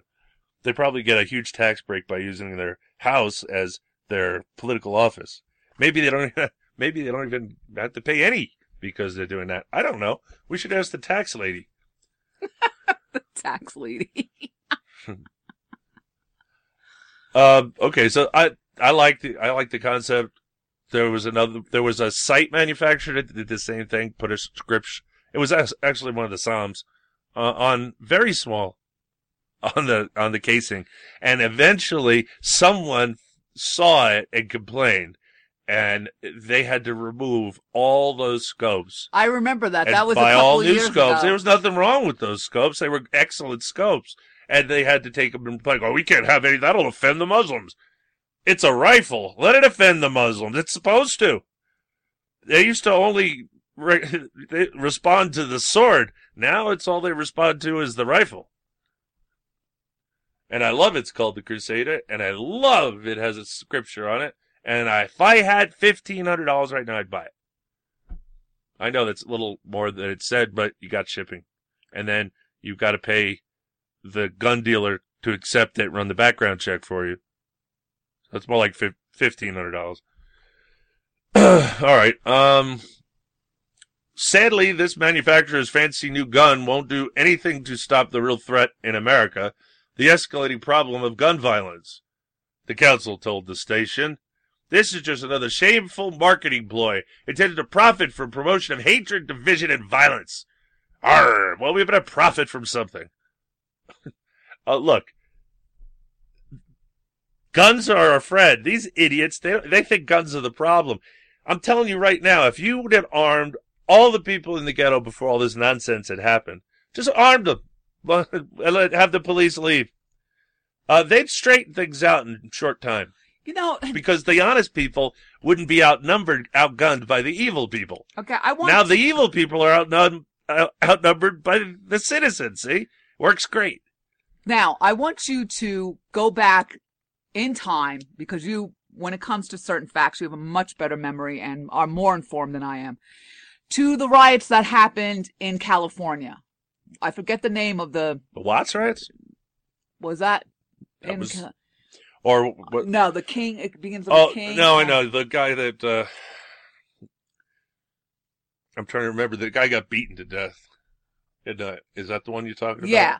Yeah. Yeah, and then they had riots, and then you were t- Oh. talking about people arming. I can't remember that guy's name, but yeah, because of that, they they didn't get the verdict they wanted, and they rioted. And, But in California, believe it or not, back then, there was still people that had guns. It wasn't as nut- nutty crazy as it was. well, in the now. '60s, look at look at shows about the '60s Watts riots, and you'll see there were white people living in, you know, poor white people living in with the black people. And what did they do? They armed themselves. They had guns, and they, they went out in the street. They didn't, you know, they defended, and good for them. And I said good for the Koreans too. The the riots in New York City, and uh, they're going after the Korean delis because they hate the Koreans. The Koreans all like guns. They started shooting them down in the streets. It was awesome. Yes, it was. I'm sorry. That is a riot. That is a violent act. That is not a peaceful protest. Sorry, sorry to break it to you. And now, with all that's going on, before because we're talking about guns and riots, the reason that this is happening is because we don't have we're not arming ourselves anymore. Right. And You know, they've got you convinced that guns are evil and you're afraid of them. If you have them in the house, you're going to kill yourself or your And- loved ones. Like, oh, you know, people who have guns in their house, they're X amount of times more likely to kill a loved one than any than a criminal. Junk statistics. That's bull. Plain and simple. Uh, what they're doing is taking suicides because men tend to use guns for suicide. Uh, so, so that's that. See, you, your loved one, yourself, or somebody else. Uh, that's their ploy. There- There's a, there isn't a whole bunch of people shooting their loved ones out there. There are stories every day about people using guns. There was just an 11 year old kid who thankfully used a gun to protect his parents. Guns are an incredible tool, and everyone should have one. No, uh, to tell you the truth, an armed society is a polite society. You'll find out that real quick. Well, Anyone who carries a gun knows because you change after you start carrying a gun. You you become much more aware of your surroundings. You try and stay away from trouble because you don't want to have to use it. And uh, you know, I'd rather never shoot the thing. It Costs money, but you got to have it for insurance. And if everybody had it, you would be very polite because you knew everybody had a gun, and you really don't want to piss off a guy with a gun, right? Yeah, so that road, road rage and all that stuff kind of gets put in its place if you if you don't want to die. If you're just a freak who blows up all the time, but road rage, you'd be shot, dead, and then you know same problem fixed. Either way, the problem's fixed. Well, again, when I'm talking about all these, when you just brought it up too, all these refugees that we're bringing into our country, what happens when a fuzzy muzzy moves next door to you and your family and decides to go all machete on you? Because they don't have to use a gun. There's so many different weapons out there. And actually, they prefer. MS-13 prefers it. I was going to say that I prefer. That's their that's their actual calling card. Mara Salvatrucha 13. They use machetes. It still is amazing to me that you would allow your child to sit in a classroom next to a piece of crap, brown piece of crap that's I'm covered in tattoos. I'm amazed they uh, that they. I'm actually sickened that anybody puts their kids into those indoctrination centers. Those places are just child abuse. Enough already. Get your kid out of there.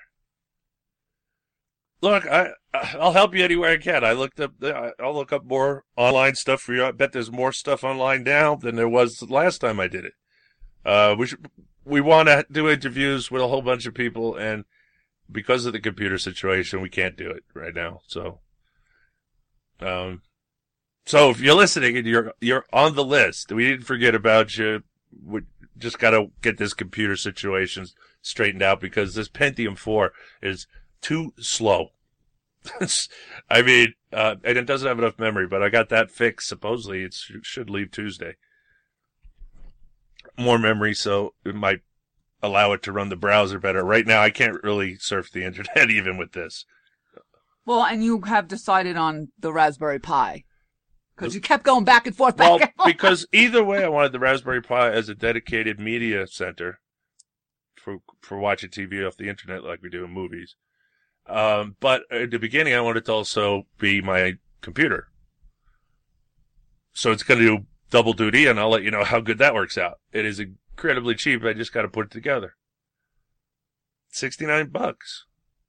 It's, uh, I'll let you know it, how good it. This is the new Raspberry Pi 2B, the newest one. So it's going to be interesting. Um, I'm pretty excited about it actually because it's. I like inexpensive things. If if if they can make that computer fast enough to do just my surfing and audio editing, uh, I'd I'd be in Raspberry Pi heaven. and it fits in your pocket. You can carry it around with you. I can't wait to see this thing because it's, I can't even imagine it in my head. what it, looks like. It's just a little little itty bitty thing. It's and it's got uh, you know simple clear case and the new one has four USB ports though, so that's important. Wow. Faster processor, you know all that stuff. But uh, so we'll you know it, the thing I got it says it it comes with instructions too. It is the basis to build a media center, XBMC to be precise. And so I'm I'm really kind of I'm kind of stoked about it. I, I I want computers to be free like this cheap for people to buy it. I don't want the government giving computers to poor people. I want poor people to buy their own. I gotta go to a break. It's the Uncooperative Radio Show. You stay tuned, cause we'll be right back.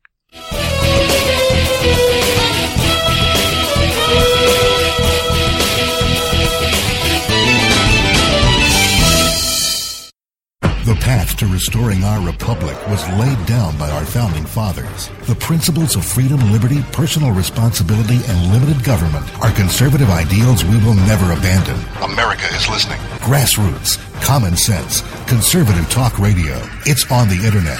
Tune, tune, tune, tune in now. Red State Talk Radio, featuring some of the most popular internet talk show hosts in America today. Are you listening? RedStateTalkRadio.com. Built this city. You didn't build that. We built this city on rock and roll. We built this city. You didn't build that. We built this city on rock and roll. That's the reason I'm running for president because I still believe in that idea. You didn't build that.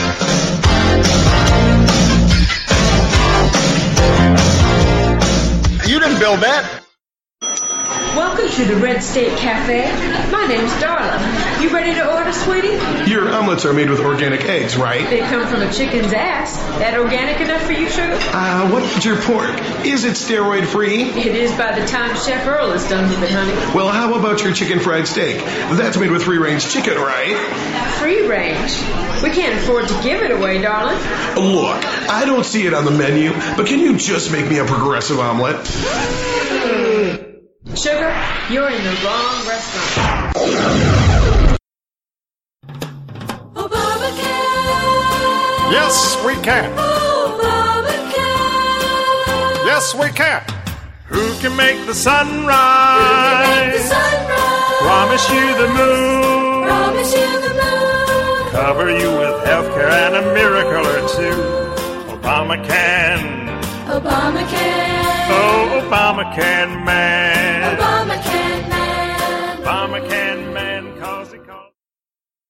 the cheering and waving and the level of excitement. What that reminded me of was our trip to Africa um, two years ago, um, and the level of excitement that we felt in that country, the hope that people saw just in the sheer presence of somebody like Barack Obama, a Kenyan, a black man, a man of great statesmanship who they believe could change the fate of the world. I'm Sheriff David Clarke, and I want to talk to you about something personal your safety. It's no longer a spectator sport. I need you in the game. But are you ready? With officers laid off and furloughed, simply calling 911 and waiting is no longer your best option. You can beg for mercy from a violent criminal, hide under the bed, or you can fight back. But are you prepared? Consider taking a certified safety course in handling a firearm so you can defend yourself until we get there. You have a duty to protect yourself and your family. We're partners now. Can I count on you? This safety message brought to you by the Milwaukee County Sheriff's Office. But the private sector is doing fine. President Obama's promise to get national unemployment under 8% has not yet been realized. 40 consecutive months of 8% unemployment or more. Uh, the private sector is doing fine. The recovery has kind of slowed down. You can see that in our jobs numbers. Uh, the private sector is doing fine. It's the weakest recovery we've ever had. Uh, the private sector is doing fine. But I have an uncomfortable feeling that this prosperity isn't something on which we can base our hopes for the future. No nation in history has ever survived a tax burden that reached a third of its national income. Today, 37 cents out of every dollar earned in this country is the tax collector's share. And yet our government continues to spend $17 million a day more than the government takes in. We haven't balanced our budget 28 out of the last 34 years. We've raised our debt limit three times in the last 12 months. And now our national debt is one and a half times bigger than all the combined debts of all the nations of the world. We have $15 billion in gold in our treasury. We don't own an ounce. Foreign dollar claims are $27.3 billion.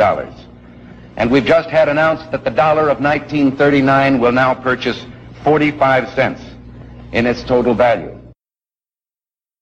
The path to restoring our republic was laid down by our founding fathers. The principles of freedom, liberty, personal responsibility, and limited government are conservative ideals we will never abandon. America is listening. Grassroots, common sense, conservative talk radio. It's on the internet. Tune, tune, tune, tune in now. Red State Talk Radio, featuring some of the most popular internet talk show hosts in America today. Are you listening? RedStateTalkRadio.com. We are committed to all people. We do believe you can use government in a, in a good way. Well, government's the only thing that we all belong to. We're in different churches, different clubs, but we're together as a part of our city or our county or our state and our nation.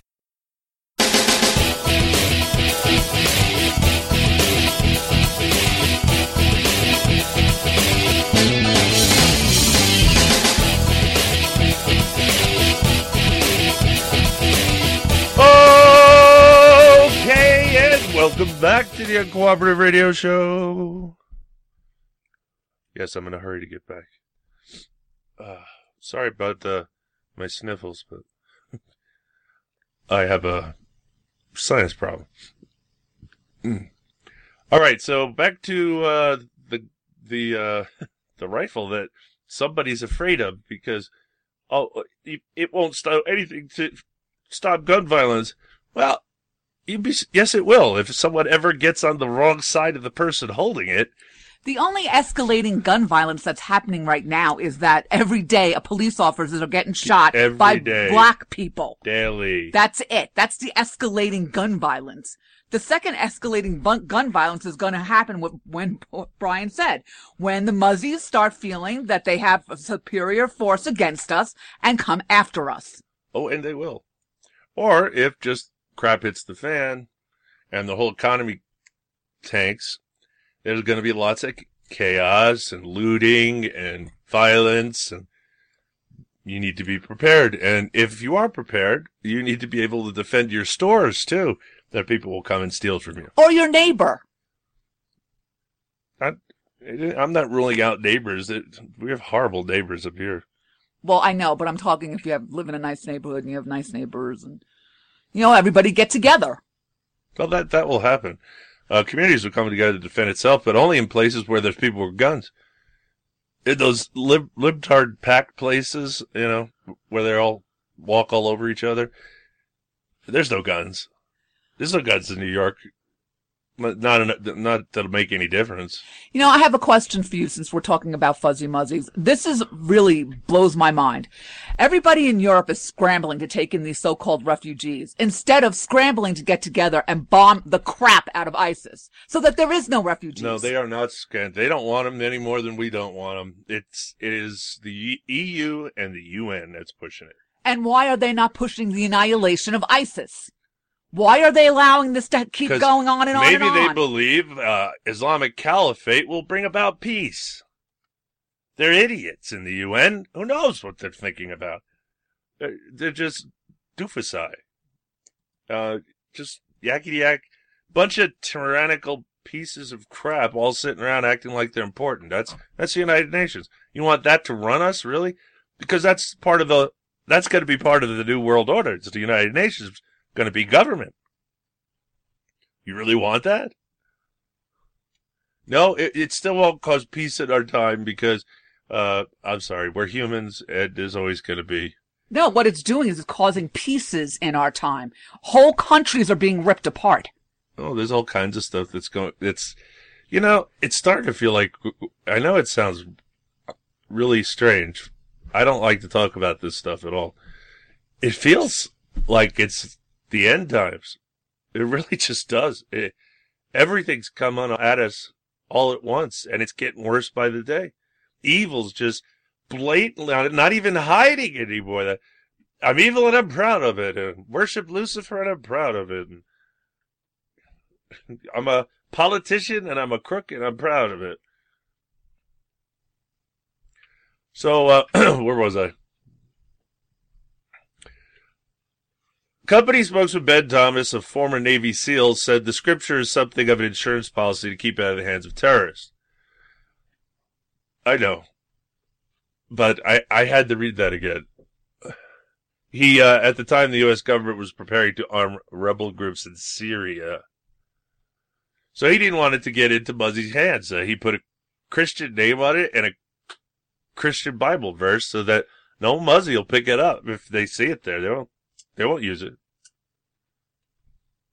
So that's that's exactly does what he wants it to do. I don't know what they're talking about. Sadly, this manufacturer's fragile new gun won't save you from anything. Well, yes, it will. Like I said, if you get on the wrong end of that gun, it'll it'll it'll stop you. Well, it's like what you were talking about using pig flesh. Oh yeah, well, I mean, I- we really need to start someone doing made a comment on on this on my Twitter feed actually, and I said, "Oh, um, don't forget we're coating all our bullets in pig fat." Oh, yep. You kill them with that, they don't go to heaven. That's their belief. So scare the living crap out of them, just start shooting them with pork-covered bullets. I'm telling you, you. This is how you have to treat these people. It, they only understand strength. That's it. They take advantage of weakness all the time, all through history, where they existed, always since their very beginning. It was started by a murderous bandit, frankly. He, uh, yeah, a lot more worse stuff than that. But when he started, he was just a bandit. He he worked his way up to the other atrocities. Thomas defended the Crusaders, saying it would take a weapon with scripture etched on its side into battle, and that the gun is not meant to be racist. Islam is not a race. Muslim is not a race. So, sorry. Most Muslims are Arabs. Over here, most are black Americans because they buy they buy into this religion of the black man nonsense. Um, this does not, despite what they showed the stupid uh, jail show where the guy, this real violent killer, switches to Islam, becomes a, a force for peace in the jail, the prison. What a bunch of crap! That's not, not how it happens. Uh, no. Uh, Islam does not teach you to be passive, uh, turn the other cheek, none of that. It's just not in there. It was created by a someone who was an emperor who was going around trying to conquer the world. The goal of Islam is still to control the whole world. This is their stated goal. Kill all the infidels and Jews, take over the world, and then the, after the bloodshed, there'll be there'll be peace. Okay, I have another question for you on this topic. Oh no. I like the gun. I'm taking it into battle. I don't care if it was racist. It isn't though, but I would care if it was. If I'm going to fight an enemy, I'll do anything, in- including be bigoted against them, to get my point across. Which is leave me alone. So this, they're like conquering all over the place, ISIS. How far did they have to go till the Crusades were launched on them? And yes, they were launched on them because they were invading. But I'm saying geographically where we're at right now. Cordova, Spain is when they, that is what kicked off the Crusades. It was the last straw when they invaded and conquered Spain up to the point of the Cordova mo- mosque that's there. That's what they do. They put mosques up everywhere they're victorious and they destroy any other religious anything or, or anything to do with anything to say that before Islam something was better than Islam. Because everything was better than Islam, even before Islam. Period. Middle East was better before Islam. Well, they're destroying everything in That- their it's- path. It's, what it does. It is the real religion of Lucifer. Obviously. It is patently obvious to me that this is, it was Lucifer who was talking to Mohammed in his addled state or doing mushrooms. I don't know. but, uh, uh, judge a tree by its fruits, ladies and gentlemen. Uh, Christianity, show of hands for all the atrocities currently being done by Christians. I don't want to hear about the past. We're not living in sixth century. Today, what are the Christians doing? Dying. That's what they're doing. Because why? Because they're pacifists. Why? I don't know. Jesus wasn't a pacifist. He was not a pacifist. He never called for pacifism. He said turn the other cheek. He didn't say bend up and take it up the backside. It's a difference when you uh, a perceived slight smacks you in the face. You know you don't have to react to it. But if they keep slapping you in the face, you might want to do something about it. Duck, block. I, but uh, just stand there and let your head get cut off doesn't work for me. Uh, and it, it, again, ne- Jesus never said that ever, and he never intended that ever. Heck, he lost his temper in the, in the temple when the tax collectors were collecting their taxes in the temple. It drove him insane. He lost his mind. He tossed them all out, destroyed. They'll throw all the tables all over the place. Uh, doesn't seem like a pacifist. I'm just saying. The scripture is etched on one side of the magazine. Etched on the other is a symbol of a cross that dates from the Crusades of the Middle Ages. And I did tell you it was Cordova, Spain that kicked it off. Yep. That is why they wanted to name the mosque that they were putting at the at ground zero. Yes, it is at ground zero. The landing gear from the plane, one of the planes, landed on the roof and crashed through it. That is an actual spot where a piece of the plane actually hit. And they wanted to call it the Cordova Mine. Why? Because it's a vis- victory mosque.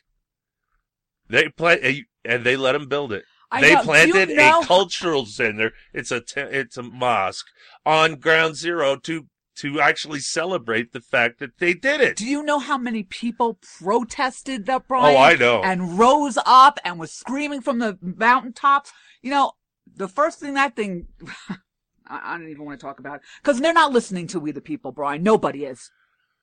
No, they seem to listen to judges. Old farts in black robes.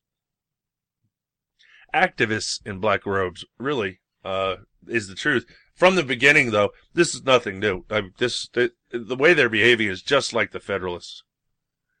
No, no, there was a political party called the Federalists. There was not a political party called the Anti-Federalists. So someone called to my show. I lost my mind. He just kept kept repeating it. The Anti-Federalist Party. I'm like, excuse me. There was no Anti-Federalist Party. Those were those were pamphleteers. Not on this show. We don't take callers. No, No, it was another show when you won't use. no, it's with, um, with Loki. Uh, no, actually, it was with Matt. Uh, yeah, it was with Matt on Saturday. I, I lost it. I was screaming over. I couldn't take him talking over me anymore. Just kept repeating the stupidity. The the party that ran against the Federalist Party, which was created by defunct, I guess, uh, what was called the Republican Party.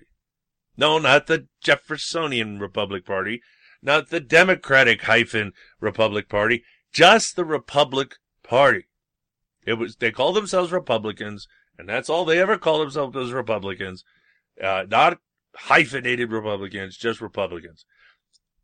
Why do the history teachers that? Because they think you're stupid. That's why. They, don't teach real history. They teach the history they want you to understand, which is going to turn you into someone that hates the country. Anyway, he goes, quotes, we didn't say no Muslims, he said. Uh, Muslim's not a race. That does not make it not racist because you didn't say Muslim. The scripture is etched on one side of the magazine and uh, the Crusade cross on the other. Thomas told the Orlando Sentinel the company's owners did not intend to insult or antagonize Muslims. Yes, you did. Hey, he told the paper the owners believe America and much of the world is threatened by Islamic terrorism, and the weapon is a symbol of shared Christian values and the right to defend themselves. Thomas also told the paper the safety selector that controls the Crusaders trigger has three settings peace, war, and God wills it. Now we were talking about this. I, like, the- I like the attitude. I like the God. Of course you did. You put it on there so no Muslim would ever use it. You already said that. So you did put it there to off-put Muslims. Uh, So why are you denying it? Of course you did. Everything about it's designed so that a Muslim won't use it. That's how you started Be the whole proud. argument. It's good. You're right. Stop hiding behind political correctness. Be bold. You made a bold choice when you built the gun. Now back it up with words. Now one, one I like peace, war, and God wills it, though. I'm trying to think. right. This It's is what we were talking about yesterday. Since it's got a three position, I would say it's safe, and then semi-automatic, and then three round burst. That's the only reason it would have three positions or full automatic, which, uh, which, you know, nobody can afford to own anymore, really, except really rich people. Um, so yeah, that gets away. Three, a three round burst is, does not, it gets, it's a loophole in the law that allows them to do that. One trigger pulls, three shot, let's go off. Um, been like that for a while. I'm glad they haven't found it. Just like I, I was hoping they wouldn't find the citizens marksmanship program where everybody gets, uh, really inexpensive. What are they? M, M4, M1? I'm trying to remember the the old 30 out six wooden rifle that we used in uh, World War II. Uh, they give them as part of a government program, believe it or not. Uh, you get it like a, at ridiculously reduced rates if you're if you can say that you are in the program. In other words, you have to be using the marksmanship program, shooting, competing. Yes, because back in the day, our elected They- cockroaches wanted us to be armed. They don't know. They wanted to not only be armed, they wanted us to be Proficient. shots, proficient shots before we ever entered the military because they you can't teach that in a short period of time. Right, they wanted to be get ahead of the curb. Yeah, well, Take the less Southerners so- down southeast, like for instance, Southerners, they have a gun in their hand since they're Who- a kid. who I mean, they, they go out and hunt squirrels for food, uh, with a with a gun when they're a child. So you know they they grow with the gun. You can't replace that. Having the gun with using it all the time. Uh, Who got rid of that program? I thought Was it was Obama? I I thought Uh, I'm- Bush? I didn't say they got rid of the program. I just said I don't know if they got rid of the program. Something I think something I read. I think they did, or they were going to. I don't know. There was some discussion about it, but that's bad enough because if they even realize it exists, they'll want to get rid of it. Uh, because it, you know you can't give cheap guns to people that can actually shoot straight. I hate to tell these fuzzy muzzies too before we move on that uh, there's a large, large amount of women, a big amount of women that own firearms and know how to shoot. Muzzies hate that. They don't want to be killed by a woman. Oh well. It really won't matter. They're going to hell anyway. There's no such thing as a good Muslim. The only good Muslim is dead Muslim.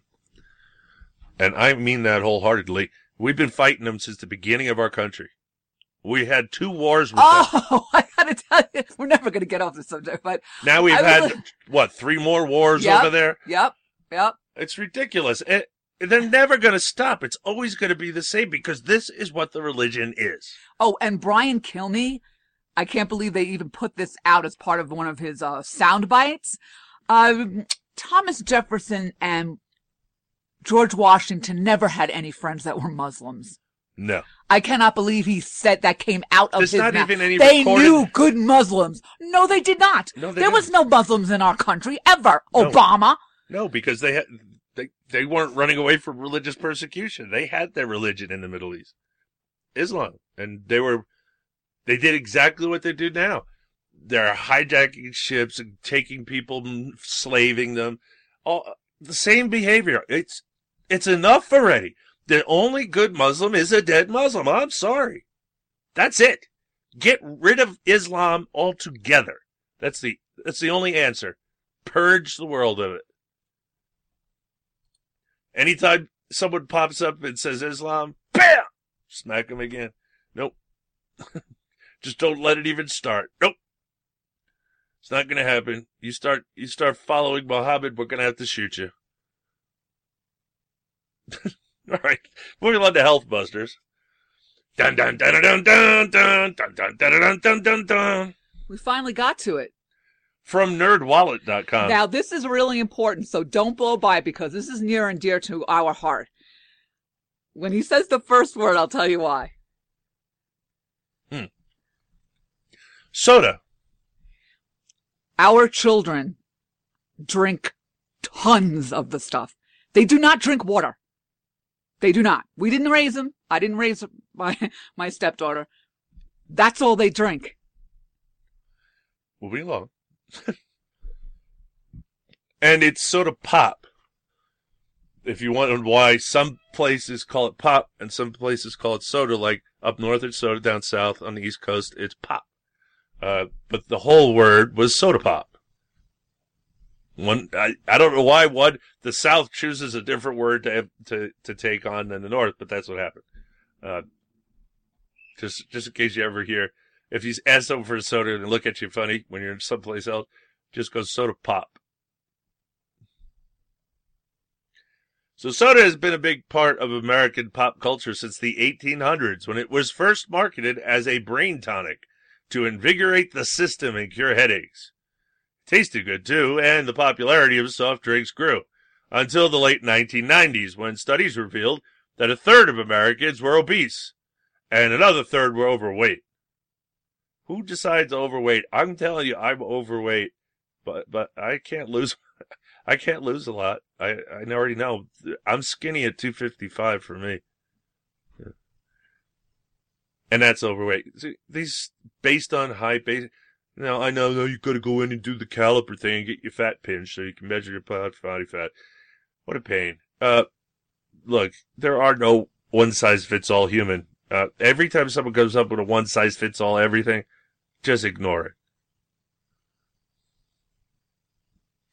Much of the blame fell on sugar sweetened beverages such as full calorie Coke and Pepsi that offer only sugar. That is not true. If they had sugar in Coke and Pepsi, I would drink it.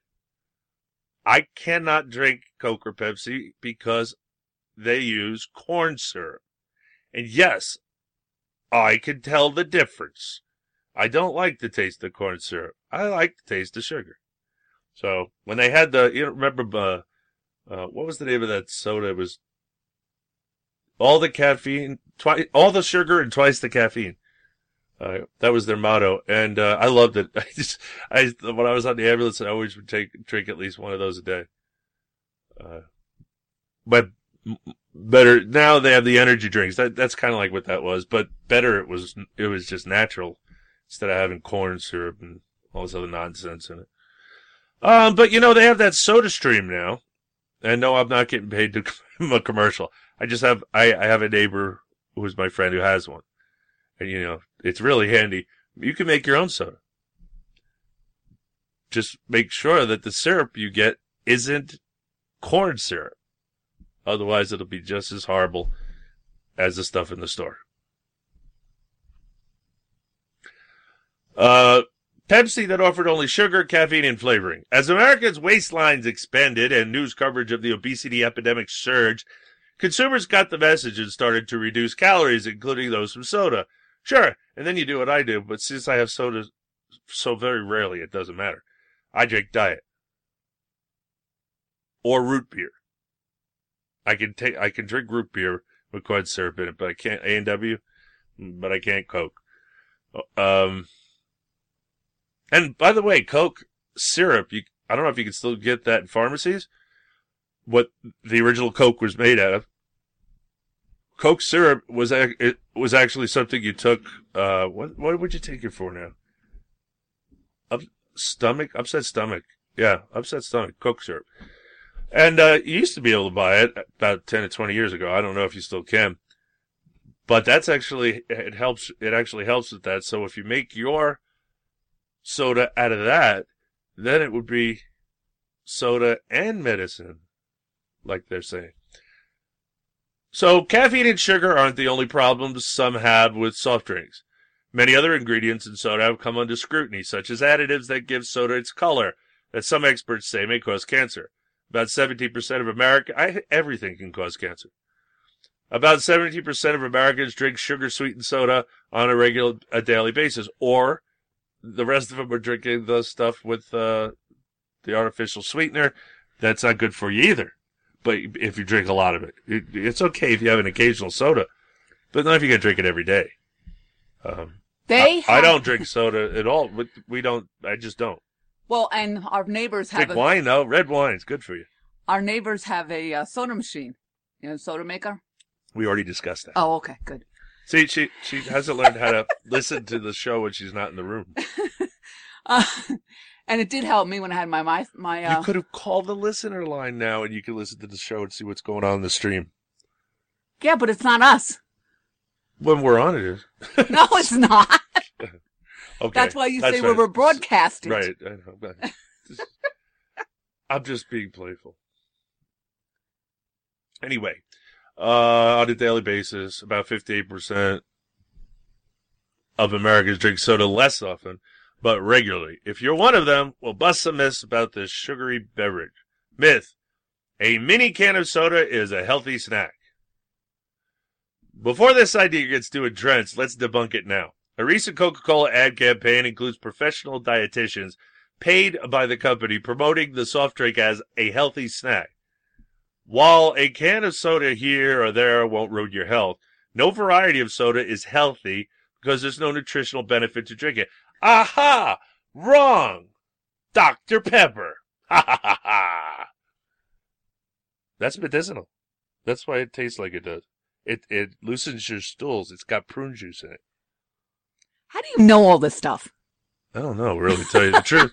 I've lived a very, that? I've lived a very diverse life and uh, been around a lot, that? very diverse people. Uh, since I was, I, since I was 15, 16, I've been working in the workplace and, uh, you know, learning things from people. My parents weren't around; they left, so I had to, you know, I had to find someone else to teach me stuff.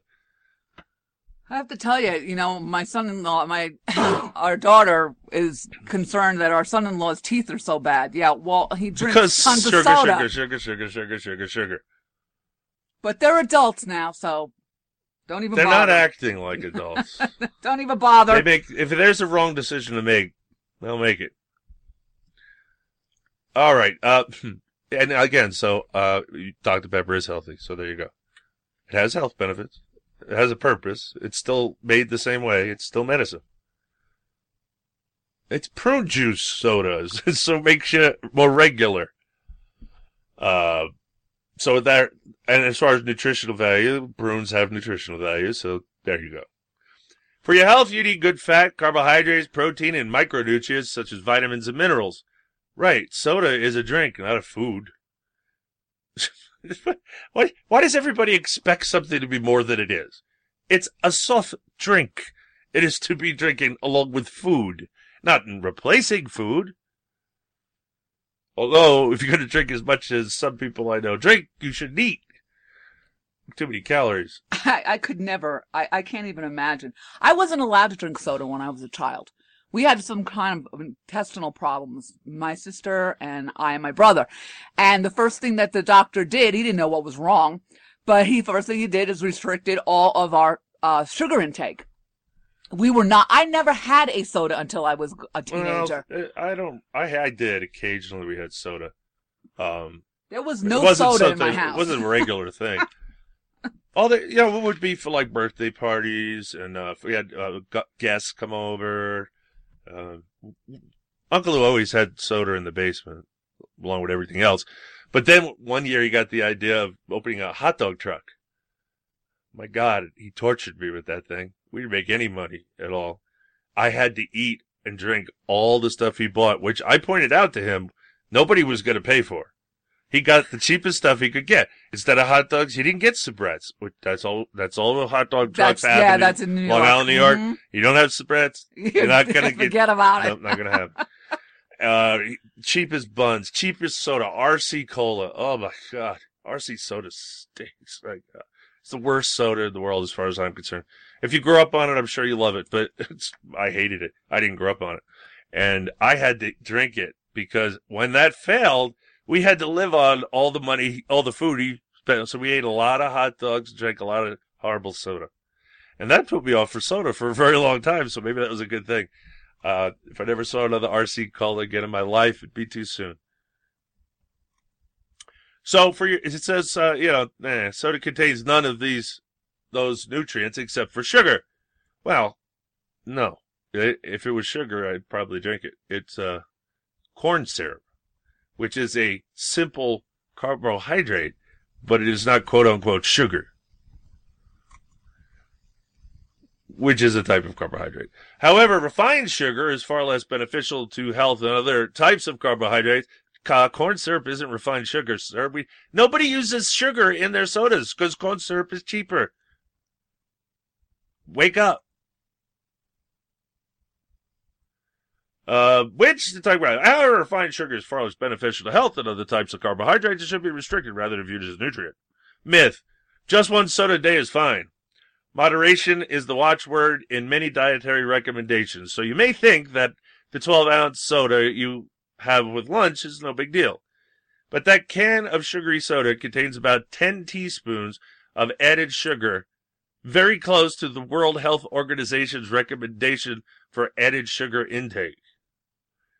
The WHO recommends getting no more than 10% of calories from added sugars, but that's an upper limit.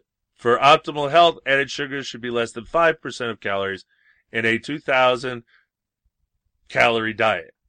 5% of calories works out to 6 teaspoons of sugar, and 10% is 12 teaspoons, or about a quarter of a cup. The American Heart Association has similar conservative recommendations. AHA recommends no more than 9 teaspoons of added sugars per day for men and 6 teaspoons for women. Not only is sugar not beneficial to your health, according to AHA, but consuming too much can cause health problems. No kidding. Consuming too much of anything can cause health problems. Uh, too much sugar on a regular basis can cause rapid tooth decay and help you pack on the pounds, possibly leading to obesity, heart disease, and type 2 diabetes. Oh, that's coming from my chis- my my kids. That's the next thing I'm going to find out. Not they have they have to a the- diabetes. Coming to a theater near us. Well, because they're extremely obese. My daughter, extremely obese. I got to give the son-in-law credit. He at least has lost weight since he came here. She keeps putting it on, and she is morbidly obese, and doesn't care. Uh, you know, it's hard to care. It's to care about people that don't care about themselves. Myth: sugary beverages beverage consumption is higher than ever. In the late 1990s, America's sugary beverage consumption included soda, hit an all-time high, coinciding with a rise in obesity and generating big headlines. But the decrease in soda consumption that followed received much less media attention. In fact, the number of calories Americans consume from soda has decreased from about 196 per day in 1999 to 151 per day in 2009, according to a study published in the American Journal of Clinical Nutrition. Take that, Mama Obama. Uh, by the way, nutritionists are idiots, and this association is detrimental to your health. I I I had a war nutritionist when I was a, an athletic trainer. I wouldn't let anybody get their diet from anybody but me if I was going to train them, and that's it. And that was a rule. You know, go ahead, do what you want. I won't help you. Uh, no, nutritionists don't know what the hell they're talking about. The whole, uh, you know, the whole pyramid scheme and all that, and now it's a plate. And look, it, everything in moderation is fine. The biggest problem is a lack of exercise, not so much food intake for most people. Of course, then there's the other ones that, like my kids, the sugary, sugar, sugar, sugar, everything sugar. Uh, so sugary breakfast cereal, sugary, everything. I mean, all day long it's sugar. Uh, I, I, I think they'd have to go with through withdrawals to get off of soda at this point. They're like addicted to corn syrup. And that, yeah, there's no refined sugar. It's corn syrup. That's what they use. That's what they've used for a long, long time. Jolt, Jolt Cola. That was it. My lizard breed just sent a message. They found it. It's Jolt Cola. That's what it was called. The cola that had all, all sugar and twice the caffeine. It was made with real sugar, and yes, you could taste that. And it had twice the caffeine, which was good for when I was working. Well, they have all those energy drinks now that are Yeah, sodas. they're expensive as heck. You four, five dollars for a little ounce, two ounce thing. No, no, no. They have sodas now that are like I forget what one's called. I forget the name. They're called it. energy drinks. No, no, no. This one's these are sodas that have energy, like Jolt, like Jolt. All right, when you when you finally figure out what it actually is, let us know. Uh, I I am not aware of it in any way, shape, or form. Well, you don't go to town. I rarely go to town. It's true. Yeah. That's because everything that has to be done, Susan needs to do. So only one of us could go to town. So it's Susan. Uh, I do occasionally go to town. I've had to to do certain things. okay. Uh, and while soda. Oh wait, no. Oh, I went ahead. Oh no, I jumped ahead. Um, the study was designed to look at the impact the 2008 recession had on calorie consumption and whether the economy affects obesity. The researchers found that Americans had been decreasing the number of calories they consumed since 2003, long before the recession. Do you know, in most countries, uh, most third world countries especially, obesity is a sign of success, And wealth, prosperity. and prosperity. They, they don't get all worked up about being fat. They want to be fat. That means you're got plenty to eat. That's that's good. That's prosperity. Uh, we freak out. Oh my God, there's too many fat people. No, there's just the right amount because they wanted to be that fat and they're that fat. But I love how what this is showing. Because of the economy, we're tightening our belts in all areas. This is how they're slamming us too, with our food. Some are. Some are doing just what the countries are doing, uh, raising the debt limit and borrowing more money. Called credit I'm talking debt. about we the people Well, what- individually. The biggest thing that happened is you could no longer use your house as a revolving credit card.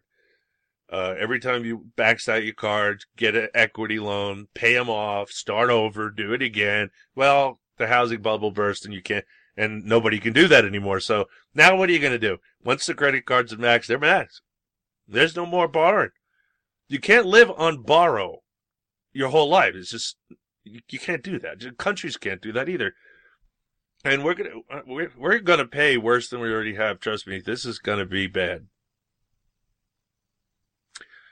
And while soda isn't healthy, some claims of danger may be overblown. For instance, you may have heard that preservatives or caramel color additives in soda cause cancer. These claims come from studies in rodents and can't be verified in humans just yet.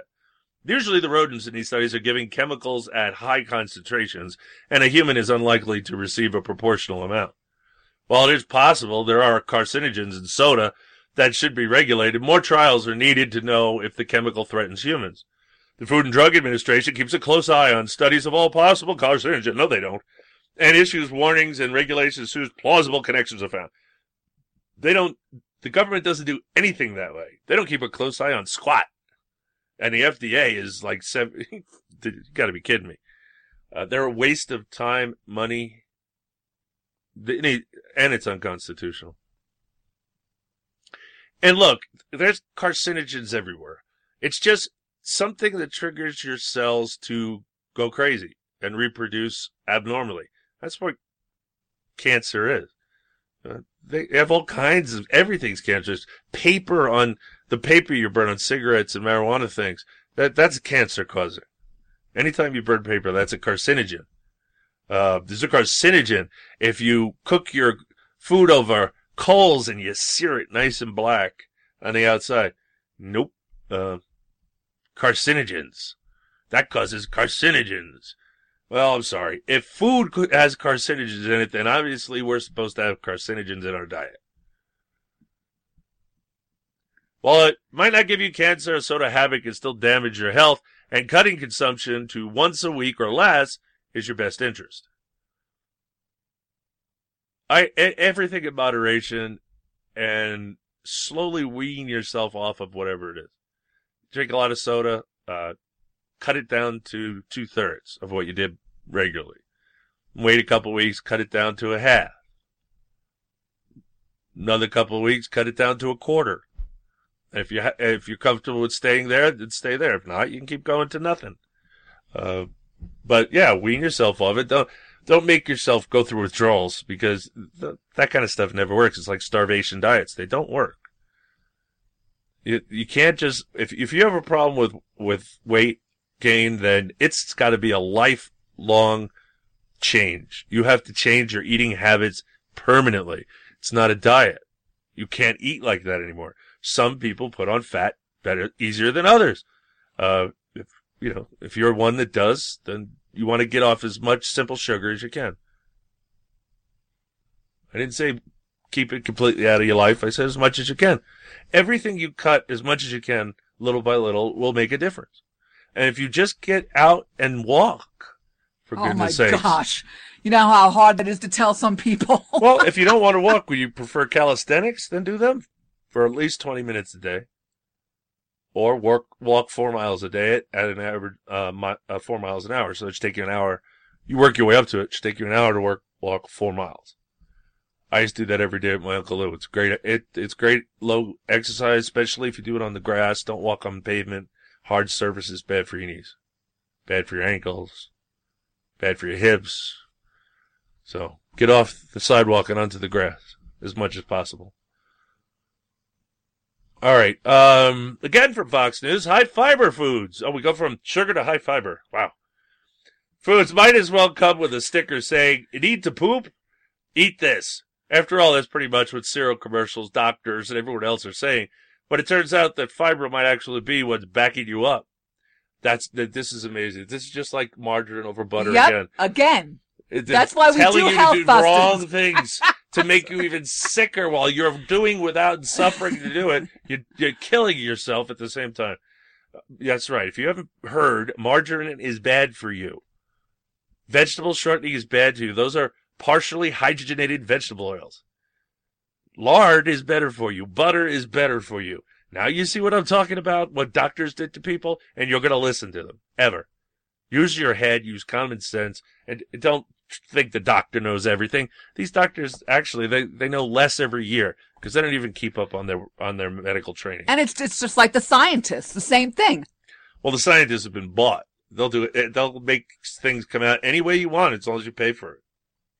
That's that's the new science. Uh, I don't think we can rely on science anymore.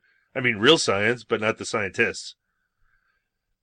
Uh, anyway, research published in the American Journal of Gastroenterology found that although in some people a high fiber diet may speed things along, in others with more severe cases of constipation, increasing fiber can have the opposite effect. And in one study published in the World Journal of Gastroenterology, it was that nobody who's a gastroenterologist reads, by the way, uh, was reducing or stopping fiber intake, not ramping it up, that finally scored constipation sufferers relief. This study has confirmed that the previous strongly held belief that the application of dietary fiber to help constipation is but a myth.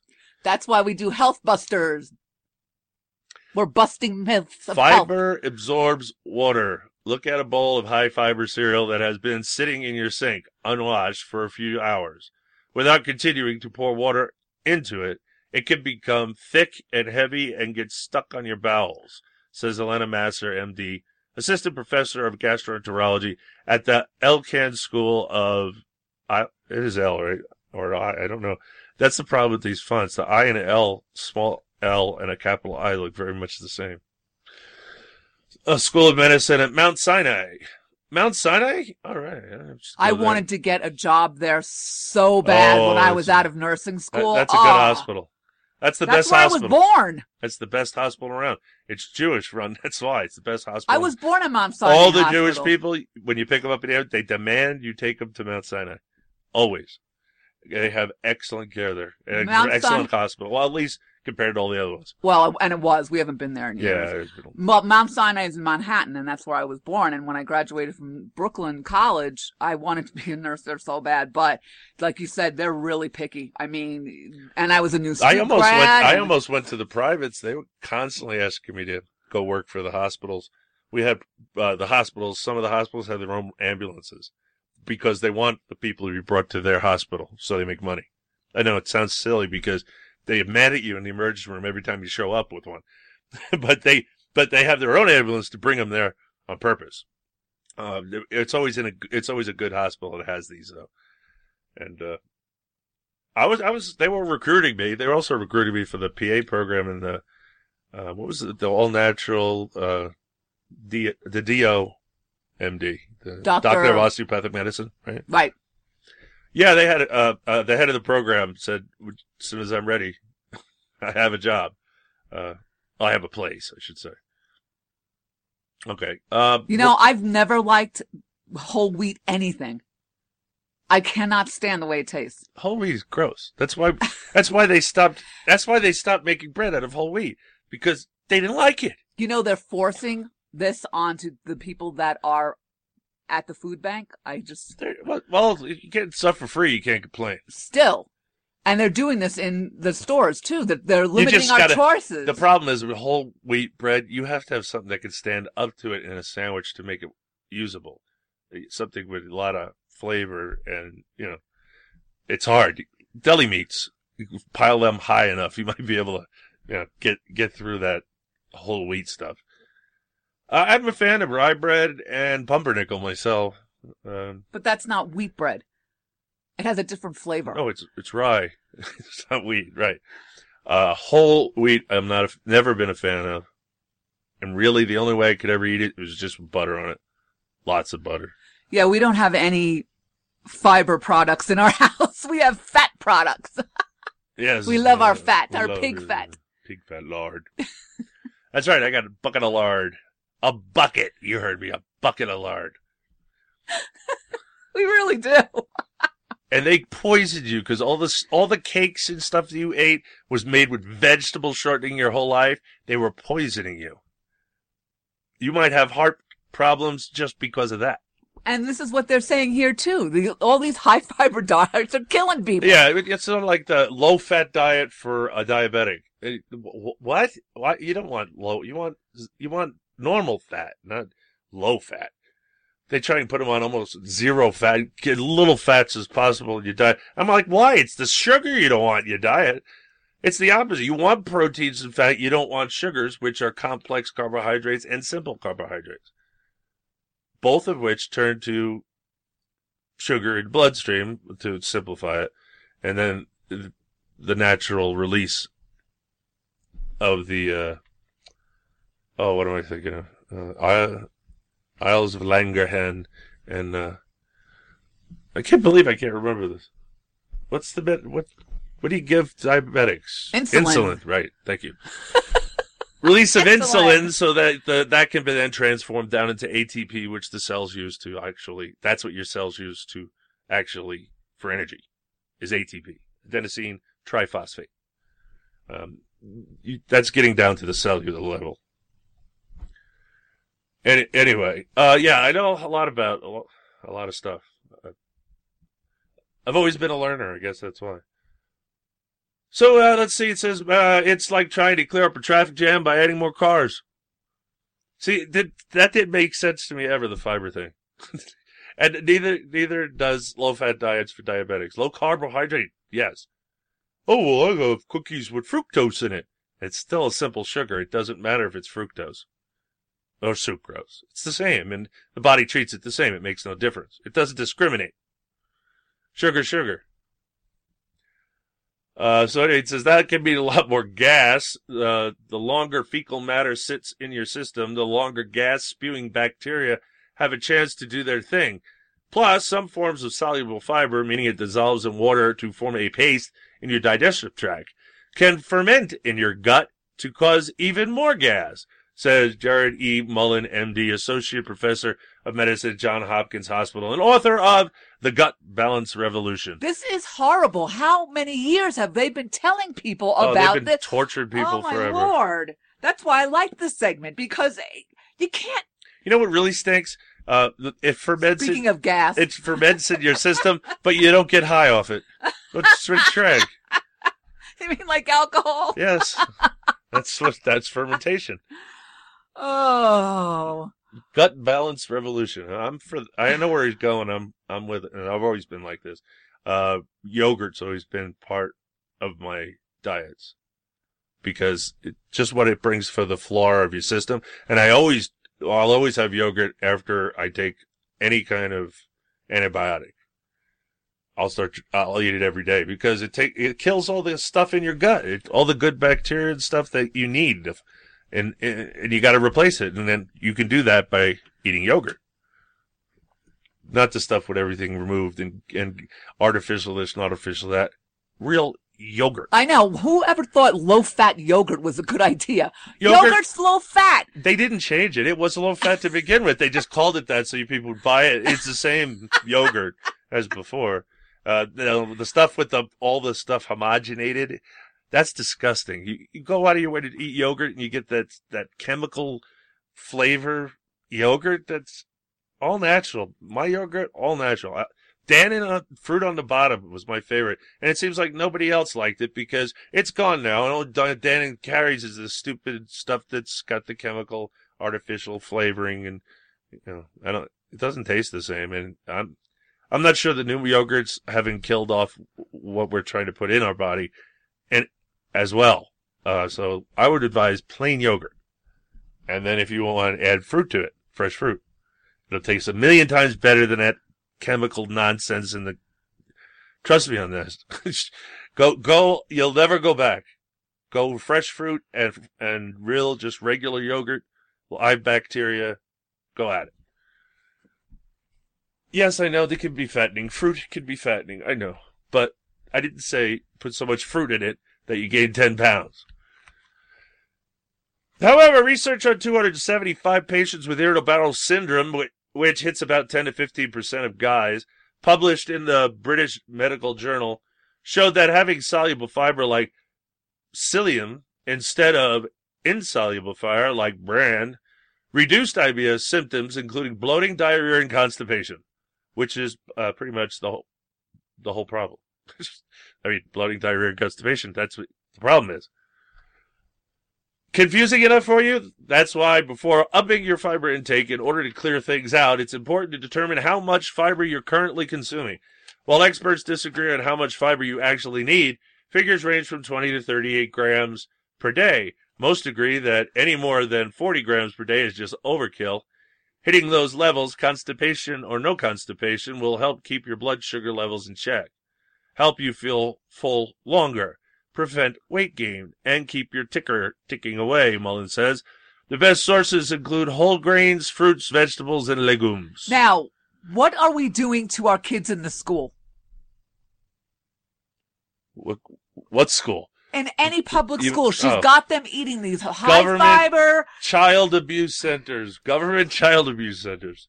Uh, The they're, diet they're, that she has. They're them- abusing them. They're abuse centers. I The told you. The diet that she has them on. Why am I talking this- like a Jew? I don't know. because we talked about Mount Sinai. the diet that Mama Obama and the government is imposing on our children are going to make them sick. They're not even eating it. But it's like that's whole wheat, whole wheat, everything. Everything's It's whole wheat. It's not only that. wheat. Three meals a day they're providing now. No, that they're pushing for it. They're not there yet. I just saw another article. They're pushing for it as the school year well goes on. Yes, and during summer school as well. They want to feed them, continue to feed them during the summer when school's out. How are they going to do that? They're going to come around a food truck? Yes, that's the plan. Come around a food truck and you run out and get your free food from the government, from the government food truck. Government cheese. I'm very, very disappointed that it, it it's gotten this bad. Honestly, uh, we are in serious hard times, and it, it's touch and go. What's going to happen? It could go either way at this point. Well, this is why you tell the folks to take their school boards back and just No. say no. That's the future. That's that's your. That's not only the future. That's your children. They they're supposed to be your most precious possession, and you you put them in a gun shooting gallery, gun free zone, and uh, and and the abuse that they do to their brains. That and now a Common Core, you'll never get that kid back. Eh, once they remap the brain uh, from kindergarten, all, wait, no, preschool on, by the time they get out of high school, forget about college. Their whole brain has been remapped. You, can't undo it because they're they're growing children. They're growing, and while they're growing, you're screwing up their brain. That's what gave a lot of children dyslexia. Going away from teaching reading for phonics, which uses your left brain, and a child is already configured to left brain at birth. That's what the fMRSs show. So by teaching them the associative method of uh, seeing a picture and that word means that instead of sounding it out requires your right brain. So instead of reading with their left brain, they're taught to read with their right brain, and a lot of times that causes dyslexia. And now they're going to do Common Core. Dyslexia is nothing. Look, why would they teach that way? Phonics works, always works, still works. A company makes money off selling it because they're not teaching it anymore. That's how well it works. So why aren't we doing it? Because they're trying to screw up their brains. They know what they knew what they were doing was screwing with their brains. Now they've got a point where they figured out how to through these weird Common Core nonsense. It's the stupidest stuff I've ever read. They're going to completely remap their brains in the way they think, and that'll be the end. When they come out the other end, it's going to be much worse than the millennials. And with that said, we got to go. It's been the Uncooperative Radio Show. I'm your host, Brian Bonner from UncooperativeBlog.com. You're listening to UncooperativeRadio.com. And say goodnight, Susan. Good night, Susan. And we're out of here.